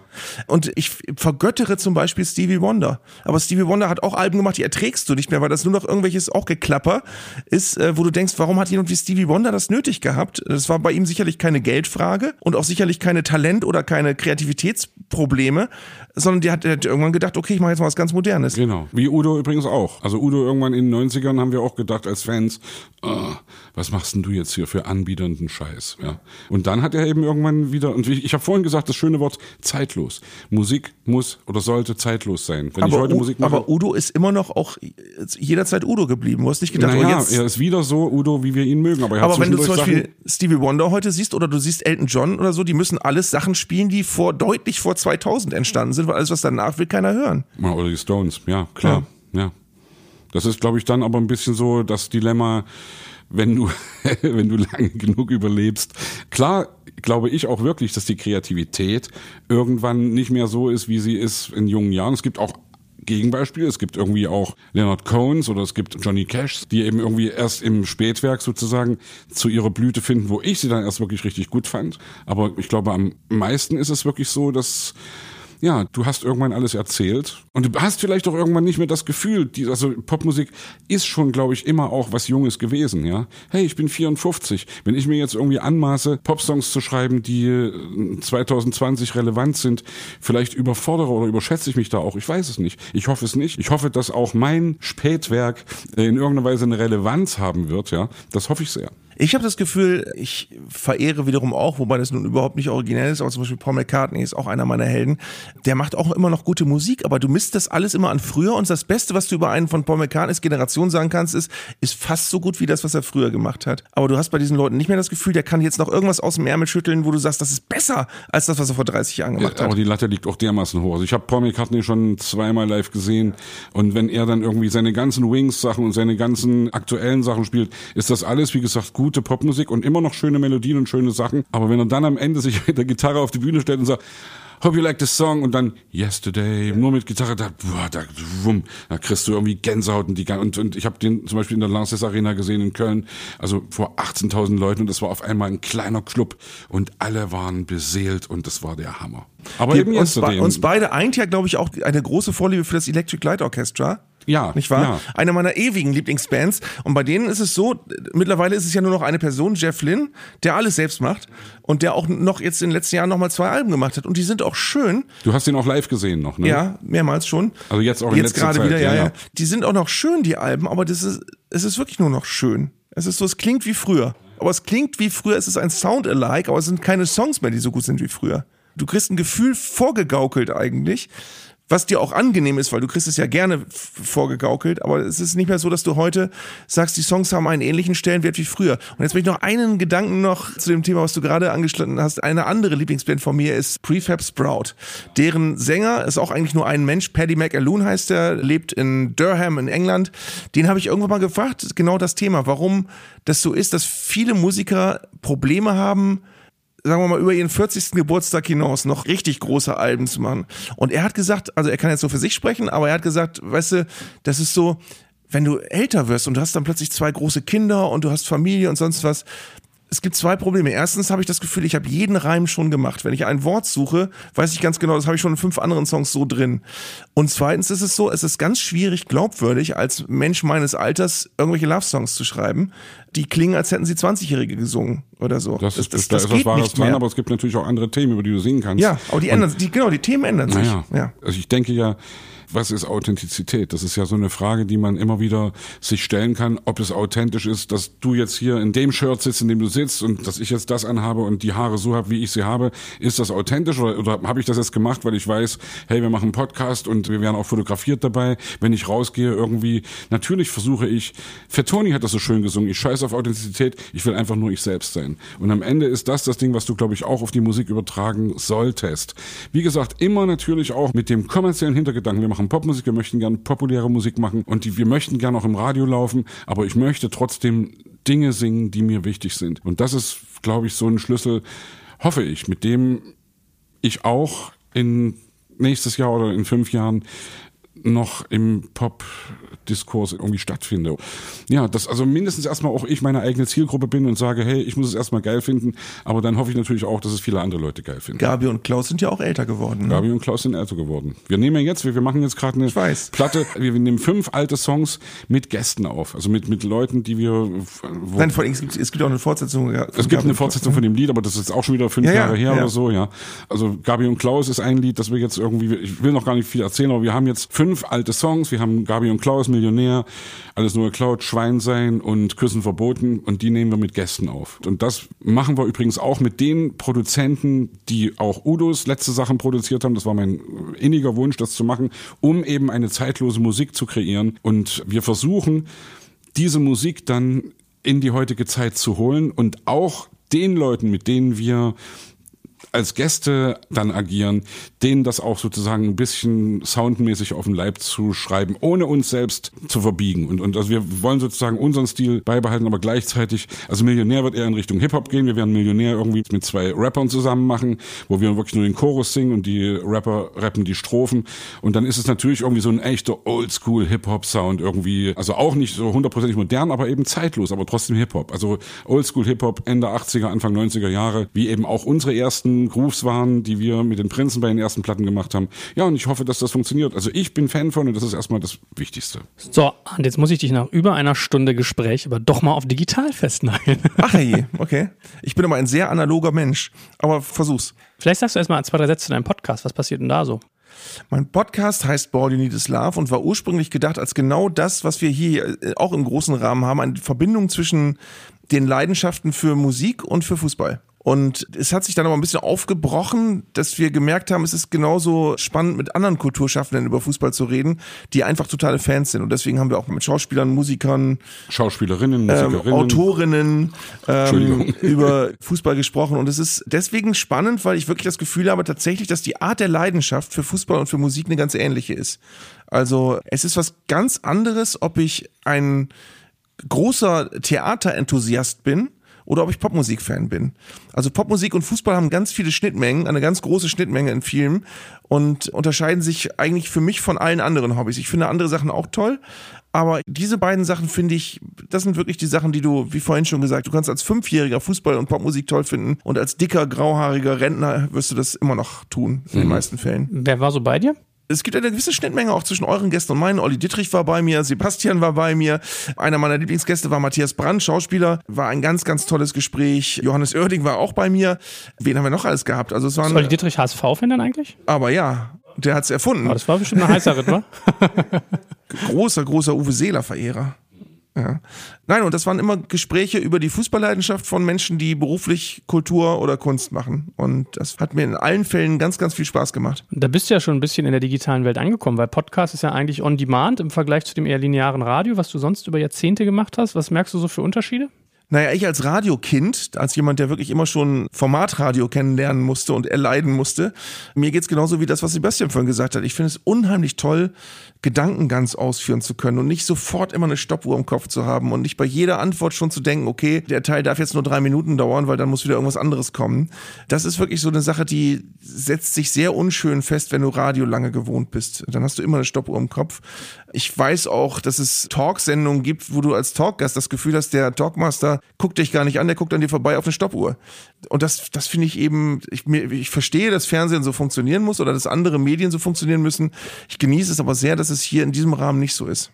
Hat sonst denn irgendwie so, also Digitalität insgesamt deine Arbeit auch verändert? Also, ich meine, es schwimmen ja so viele Medien rein: TikTok, Snapchat, Facebook, LinkedIn, I don't know what, ja, nur mal um sozusagen soziale Medien zu nennen und dann noch die ganzen Distributionswege und und und. Merkst du auch so eine Veränderung in deinem Arbeiten? Ja, was sich natürlich massiv verändert hat, ist, wenn du beim Radio bist. Ich habe beim Radio angefangen Ende der 80er Jahre, da war alles noch analog. Ich habe eine Radioserie, die heißt auch Zeigt das wunderbare Welt des Fußballs, die habe ich früher auf analogen Tonbändern gebastelt und habe da ganz viel mit Schnipseln gearbeitet und habe dann in einem Tonstudio von Radio Bremen gesessen, habe teilweise wie Brian Wilson bei seiner Arbeit den Überblick verloren, weil ich überall irgendwelche Tonbandschnipsel liegen hatte, wo ich nicht mehr genau wusste, wie wollte ich die eigentlich jetzt zusammenkleben. Daher und, kommt äh, ja Schneiden. Ja, ja, genau. Ja, wirklich. Das ja, ist ja irgendwie das alte Ding, dass du diesen klassischen Schnürsenkel Markierst, hast. schneidest durch, ja. klebst neu zusammen. Ja. Und das habe ich geliebt. Und ich weiß auch ganz genau, als ich beim Radio neu war und anfing so zu arbeiten, habe ich gedacht, Mensch, wäre das geil, irgendwann mal so einen eigenen Raum zu haben im, im, zu Hause mit einem Mischpult und zwei Tonbandmaschinen und einem Mikrofon, wo du so Sachen aufnehmen kannst. Und mittlerweile kannst du das mit jedem PC viel einfacher machen. Was natürlich in manchen Dingen auch ein bisschen die Romantik hat verloren gehen lassen, weil es hat schon Spaß gemacht, Tonbänder zu schneiden. Aber auf der anderen Seite erleichtert es natürlich die Arbeit an einer wöchentlichen Radioserie wahnsinnig, wenn du das wirklich alles zu Hause am Rechner machen kannst, mit Blick aus dem Fenster und äh, deinen Kindern im Nebenraum und du kannst eben schnell was fertig machen. Das ist schon sehr viel einfacher und annehmlicher geworden. Bist du dann auch wie der Popstar, der sozusagen jetzt so die Abkürzung geht über seine Automatismen? Also hat das auch deine Kunst quasi so ein bisschen, na verarmt will ich nicht sagen, aber verändert zumindest? Na, ich glaube, bei mir ist es das Gegenteil, weil Radiobeiträge sollen ja trotz allem nicht klingen wie Musiksongs. Da geht es ja um Konstruieren von Wort- und O-Tönen und so weiter. Und das ist natürlich einfacher geworden. Und da ist es auch nicht so, dass ich mir weniger Mühe gebe, sondern es ist nur anders. Was aber ich auch noch sagen muss, ist, dass ich angefangen habe beim Radio, tatsächlich in Radio Bremen Studios, da hatten wir zwei Studios, die mal abgewechselt wurden, da waren alle Wände voller Vinylschallplatten. Und irgendwann kamen da keine neuen mehr dazu, dann fing ein CD-Regal an. Dann wurden die CD-Wände immer größer und mittlerweile hast du keinen einzigen Tonträger mehr, mit dem du in Berührung kommst, wenn du Radio machst, weil du nur noch alles vom Computer kriegst. Das ist schon, das habe ich wiederum sehr vermisst, weil ich habe angefangen, Radiosendungen zu machen, da hast du deine Playlist gehabt und bist ans Regal gegangen und hast das Vinyl rausgezogen und hast das Vinyl auf den Plattenspieler gelegt und hast die Nadel draufgesetzt. Und manchmal ähm, hat es sogar gesprungen. Manchmal hat es sogar gesprungen. Und das, das hat wahnsinnig viel, also es war natürlich viel umständlicher als heute, aber es hat viel mehr Spaß gemacht meine, wie, wie ist denn sowas wie Spotify für dein Metier? Ich, ich hatte den Eindruck, also in meiner Szene, die ganzen Digitalos, wo ja immer, ach, es ist was neu, da geht's hin, sofort ausprobieren und so. Da war ja immer gleich so, ja, das Radio stirbt, das geht weg, weil warum soll ich das noch haben? Ich glaube das nicht. Und ich habe auch den Eindruck, dass sich das verfestigt hat und trotzdem hat sich's verändert. Also wie haben solche Geschichten wie Spotify dein Leben da an der Front verändert? Also weniger als wahrscheinlich Sebastians Leben dadurch verändert wurde. Ich nutze Spotify gerne als Informationsquelle. Ich nutze Spotify aber nicht, um zu Hause in Ruhe lange Musik zu hören. Ich nutze Spotify, um mir Sachen anzuhören, die mir jemand empfiehlt. Und wenn ich es toll finde, kaufe ich es mir. Also ich, äh, ja. Also da bin ich, äh, aber ich bin auch noch ein sehr haptischer Mensch. Kaufst also ich, du dir äh, CDs oder kaufst du die Vinyl? Ich kaufe mir aus pragmatischen Gründen meistens CDs, obwohl ich das Vinyl dann auch gerne haben möchte, oft, wenn es geht. Aber ich habe zu Hause einen Vinylplattenspieler, der aber im Moment gerade keinen Platz hat. Den habe ich einfach schlicht und einfach nicht gerade aufgebaut. Aber ich lieber den CD-Player rausschmeißen und den Plattenspieler wieder rausholen. Einen CD-Player habe ich eigentlich auch nicht. Das mache ich alles am Rechner, dass ich das. Äh also, also nochmal gefragt, du kaufst sozusagen dann die CD, um das Booklet zu haben. Ich will was in der Hand haben. Ich habe es ja auch immer so gemacht, dass ich mir CDs gekauft habe und dann die CDs aber eigentlich nur einmal auf den Rechner gezogen habe und dann das auf mein Handy und dann im Auto hatte ich eben das sozusagen dabei und, und konnte das dann da hören oder konnte damals iPod oder was weiß ich was. Also ich habe die CD eigentlich nur gekauft, um sie zu digitalisieren. Das gibt's bei mir auch, aber ich, es gibt auch Sachen, die ich so toll finde, dass ich sie unbedingt im Regal stehen haben möchte. Da reicht es mir nicht, dass ich allerhöchstwahrscheinlich das immer irgendwo im Internet finde, ich bedauere es auch, dass es immer mehr äh, Künstler gibt, die meinetwegen ihre Sachen bei Bandcamp verkaufen, die es dann aber nur noch digital gibt. Wo ich dann nicht mehr irgendwann irgendwas in der Hand habe, die sehe, ein Booklet habe, sondern wo du nur noch irgendeinen Orden auf dem Rechner hast. Das ist praktisch im Umgang miteinander, das ist praktisch für meine Radiosendung, aber das ist für mich nicht mehr sinnlich. Ich brauche wirklich ein, ein Cover. Ich weiß noch ganz genau, das darfst du heute jungen, von doch jüngeren Menschen kannst du es wieder erzählen, weil Vinyl doch wieder wichtiger geworden ist. Aber ich konnte früher, als ich anfing, mir Vinyl zu kaufen, ich konnte Plattenfirmen am Geruch unterscheiden. Weil, ja, erzähl mal, wie? Was, was war der Unterschied zwischen. Hättest du bei Wetten das mit dem Typen, der die Buntstifte geleckt hat, konkurrieren können? es gab auch noch diese ganzen alten Plattenfirmen, die es alle heute nicht mehr gibt. Ist Areola roch anders als RCA und Polydor roch anders als BASF. Und ja, es gab dann, irgendwann gab es East West, die rochen wieder irgendwie anders. Es ist tatsächlich, ich habe tatsächlich eine Platte aufgemacht, wenn die verschweißt war und habe reingerochen. und habe das geliebt, wenn so frisches ein Poster oder so da drin war und sonst irgendwas. Und äh, wenn du die Platte rausgezogen hast, die war noch so glänzend blank und so weiter. Also das klingt jetzt sehr nerdig, aber es ist wirklich so, dass ich das Gefühl habe, ich habe auch mal tatsächlich auch mit einem meiner Idole, Paul Weller, ganz viele Interviews gemacht. Und das war auch unter anderem, fing der an, Solo-Platten zu machen äh, um 1990 herum. Das war so die Zeit, als es gerade richtig losging mit CDs. Nach Style Council sozusagen. Ja, genau. Ja. Und der hat mir gesagt, dass er es total schade findet, dass man ein neues Album Album macht und sich ganz viel Mühe gibt und eigentlich äh, dann irgendwann auch denkt, ich muss ein tolles Cover machen und dann hast du aber am Ende ein Cover, was nicht viel größer ist als eine Zigarettenschachtel. Und das ist eben auch was ganz anderes. Ich habe kaufe mir ganz viele Platten auf Vinyl, um sie dann quasi gerahmt mir an die Wand zu hängen, mhm. weil ich dann die Musik digital habe und das Cover will ich aber sehen. Das kann ich verstehen. Das kann ich total nachvollziehen. Also weil das Cover sozusagen als ja. Kunstform. Also du kannst natürlich auch sagen, wenn es ein Cover nur digital gibt, kannst du es dir auch auf deinem Flatscreen irgendwie auf deinem Computer groß machen und kannst es erst am Ende, wenn du, wenn, wenn dein Monitor groß genug ist, hast du die Vinylgröße wieder auch da. ja, aber überleg mal, wie ikonisch früher Plattencover waren. Ja, klar. Wish You Were Here von Pink Floyd. Ja. Oder, oder auch alle Pink Floyd Cover. Ja, klar, oder, oder die späten Beatles Cover oder die David Bowie Cover oder so. Das sind alles so Sachen, die würde ich mir auch als Wandgemälde aufhängen. Und Oder auch Electric Light Orchestra, ja. Out of the Blue, dieses Doppelalbum, wo ja. diese ganzen Da war übrigens auch ein Bastelbogen dabei, wo man das Raumschiff aus Pappe genau. basteln konnte. Genau. ja. Aber ich weiß, was du meinst. Ich habe das bei Comics. Ich rieche mal an dem Papier von den Comics ja. und dann riechen die Drucktinten manchmal anders. Und so. Ich habe das bei Pornoheften. War ein Spaß.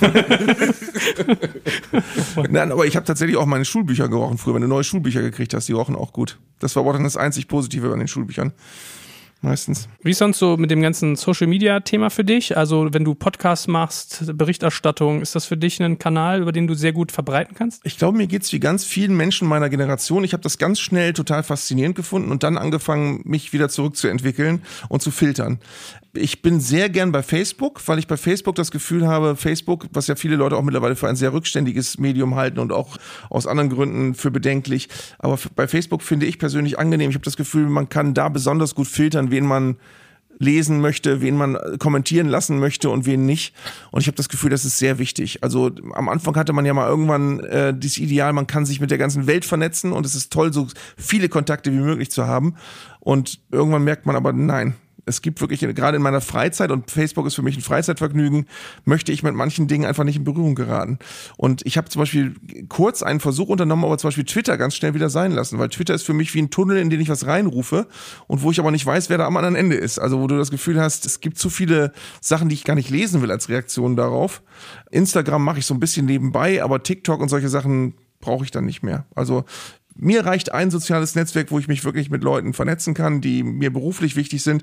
Ich habe da auch einen privaten Account, wo ich wirklich auch nur Leute, die ich kenne und oder Leute, die beruflich für mich interessant sein könnten, sammle und Und dann gibt's noch den Zeigler ein, Wunderarbeit des Fußballs. genau, einen offiziellen gibt's Ja. noch. Da äh, bekomme ich auch ganz gern mal äh, Anfragen, wenn sie nett sind.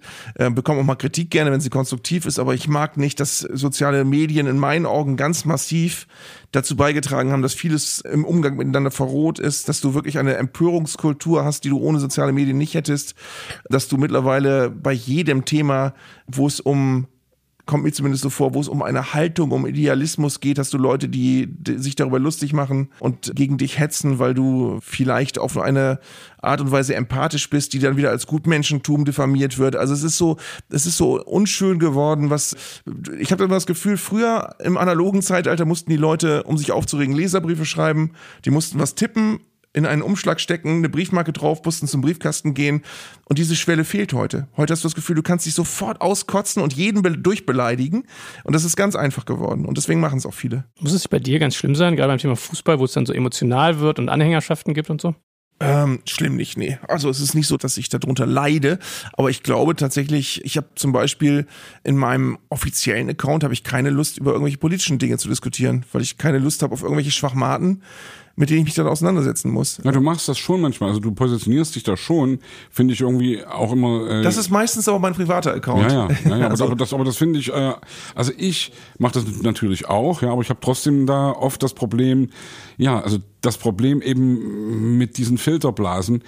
Wir befinden uns ja auch in unserer Blase, ja. Wir, wir, also du kickst auch Leute raus, die rumnerven und die irgendwie, was weiß ich, rassistischen Scheiß erzählen oder so und die willst du nicht haben und du beschäftigst dich sozusagen nicht damit und wir unterhalten uns sozusagen dann digital, Social Media mäßig nur mit den Leuten, mit denen wir gut können, was ja auch legitim ist, ja, aber was auch natürlich für eine Spaltung sorgt, die nicht gesund ist. Naja, ja. es wird, es wird aber auch manchmal als Austausch missverstanden. Also ich habe das Gefühl, Filterblase ist ja ein viel gebrauchtes Wort.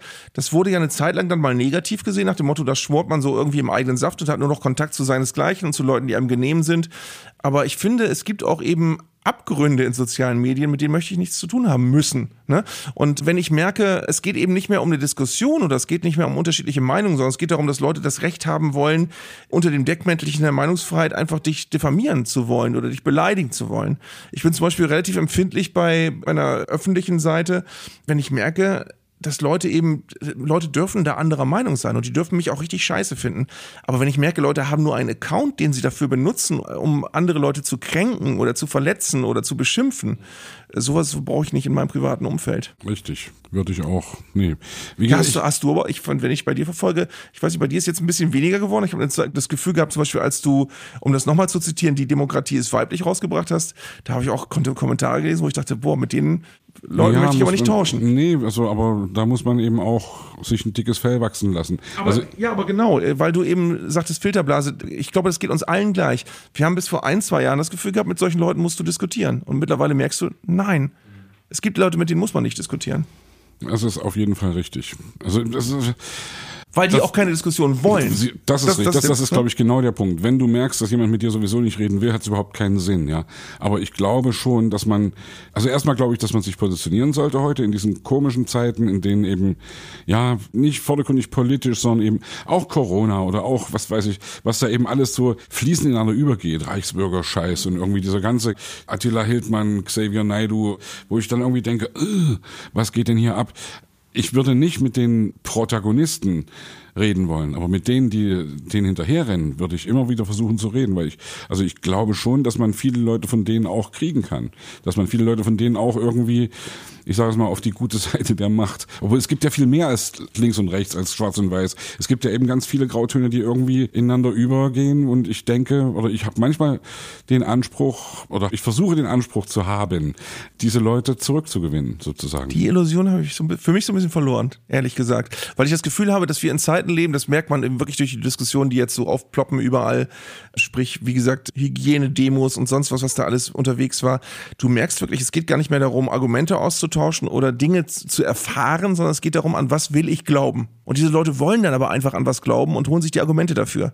Und brauchen auch keine Gegenargumente. Die wollen nicht differenzieren und die wollen nicht Sachen gegenüberstellen, sondern die sagen, nee, das ist meine Position und ich suche mir halt die YouTube-Videos, die mich bestärken und alles andere halte ich für fake. Und Donald Trump lebt das in einem sehr großen Maß im Übrigen vor. Also der für diese gesamte Verrohung leider auch in meinen Augen äh, nicht, nicht ganz unwesentlich ist, weil du das Gefühl hast, wir haben zum ersten Mal einen großen Staatsmann, einer der wichtigsten Mächte der Welt, der ungestraft lügen darf, der sexistisch sein darf, der rassistisch sein darf und es macht keinem was aus. Also uns schon, aber er kann trotzdem wiedergewählt werden, wo du sagst, der hat sich Verfehlungen geleistet, die hätten vor 30 Jahren gereicht, da hätte einer nicht mal Hausmeister werden dürfen. Ja, vielleicht wird ja, also, er also, ja sogar deswegen wiedergewählt, ja, weil Ja. er eben sozusagen so gerade raus und so, endlich sagt mal einer hier, ey, ja, und das ist schon irgendwie schräg. Also du hast vorhin gefragt, ob es der Kapitalismus ist oder, oder ob es die, ey, der Kapitalismus, das klingt auch irgendwie so bescheuert, ja. Ihr wisst, was ich damit meine, mit schon, also neoliberaler Marktmacht, ja, und irgendwie nur noch Profitgeilheit und alles muss optimierbar und, und steigend sein, Ich ja. finde Kapitalismus schon schwierig, speziell äh, den Wachstumstrieb. Also dass Wachstum ein Selbstfaktor ist. Das finde ich daran schmerzhaft, weil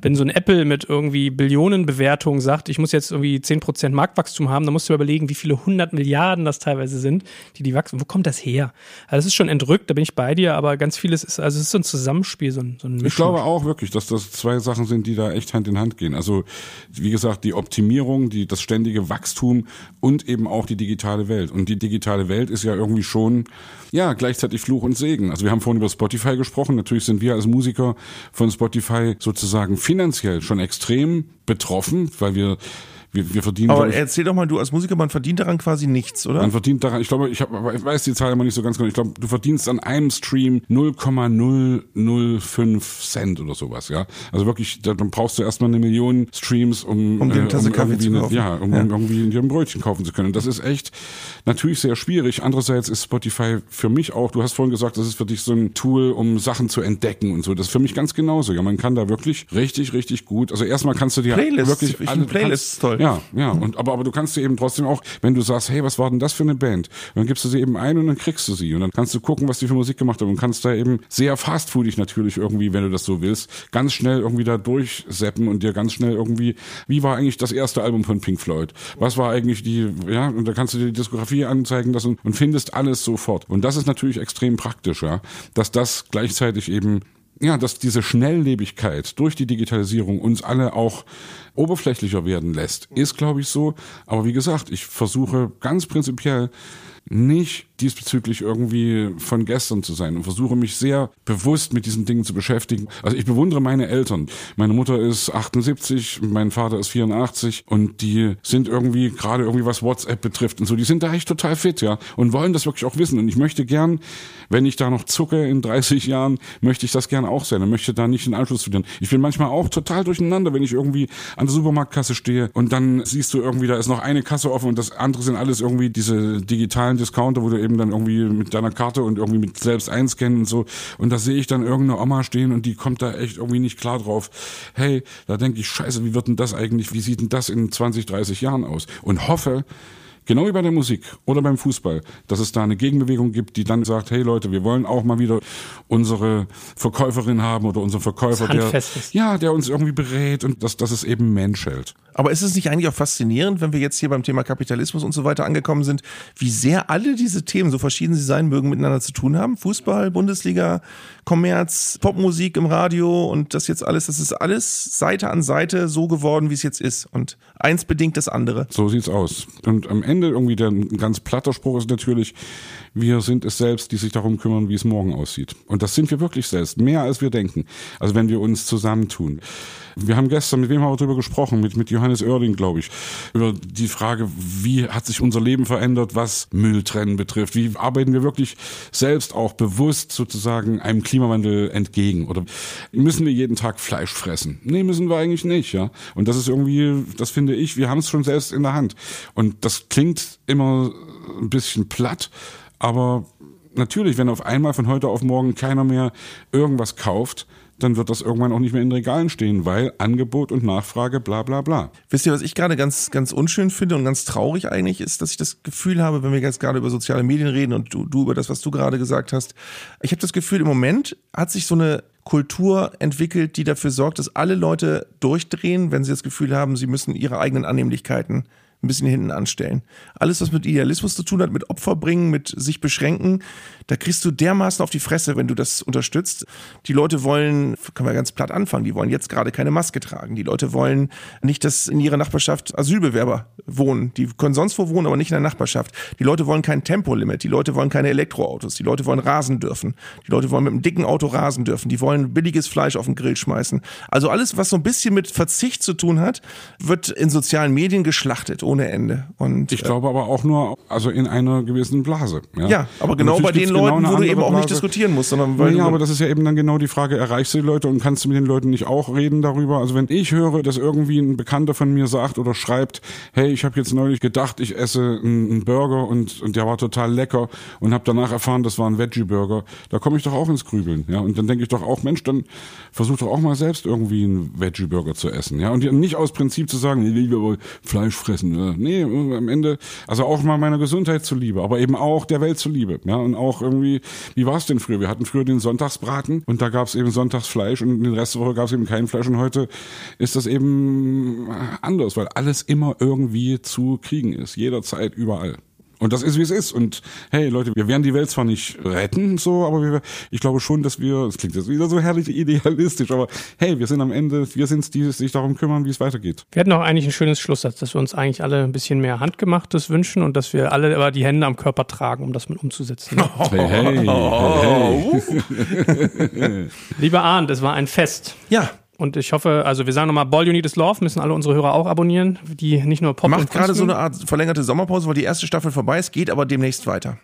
Sehr gut. Und ansonsten gibt es noch ein Projekt, was man von dir verfolgen sollte? Mein Buch sehr gerne. Ich habe ein neues Buch raus, das ist im, gerade jetzt ganz neu im Oktober, heißt Traumfußball mit dem Untertitel, wie uns unser Lieblingsspiel noch mehr Spaß machen kann. Ist etwas hochtrabend, gebe ich zu. Es ist vor allem ein kleines bisschen gegenläufig zu dem, was du vorhin gesagt hast, ne? Also, weil du ja sehr dystopisch über die Entwicklung des Fußballs Ja, aber deswegen ist doch gesprochen umso hast. wichtiger nachzudenken, wie es wieder mehr Spaß machen Ja, kann. unbedingt, ja. Ja. Das, das sind wir doch Optimisten. Und da sind wir doch wieder dabei, dass wir uns selbst darum kümmern Nee, können. im, im Prinzip geht's mir mehr darum, dass man sich genau überlegen muss, was ist eigentlich das, was einem im Moment fehlt und was sind die Sachen, die trotzdem, trotzdem toll sind am Fußball. Und welche Prioritäten muss man sich setzen für sich, damit Fußball trotz allem im Herzen immer noch diese große Sache bleibt, die es immer schon war. Sehr Sozusagen. gut. Also, wir finden dich im Radio, im Stadion, im Buchhandel und noch an vielen anderen Stellen. Fernsehen auch manchmal. Siehst du das auch? Du bist ja Im allgegenwärtig. Fernsehen, genau. Ich, bin, ich, ich sehe dich ja wirklich immer wieder Richtig gern. lineares Fernsehen immer noch. Sportclub ist das immer, ne? Da bist Sportschau-Club. du der Sportschau-Club, ja. Der Sidekick von Alexander Bommes. Bommes, genau. Ich habe aber ja auch immer noch meine eigene Sendung. Oh, natürlich, natürlich, also natürlich. das, nein.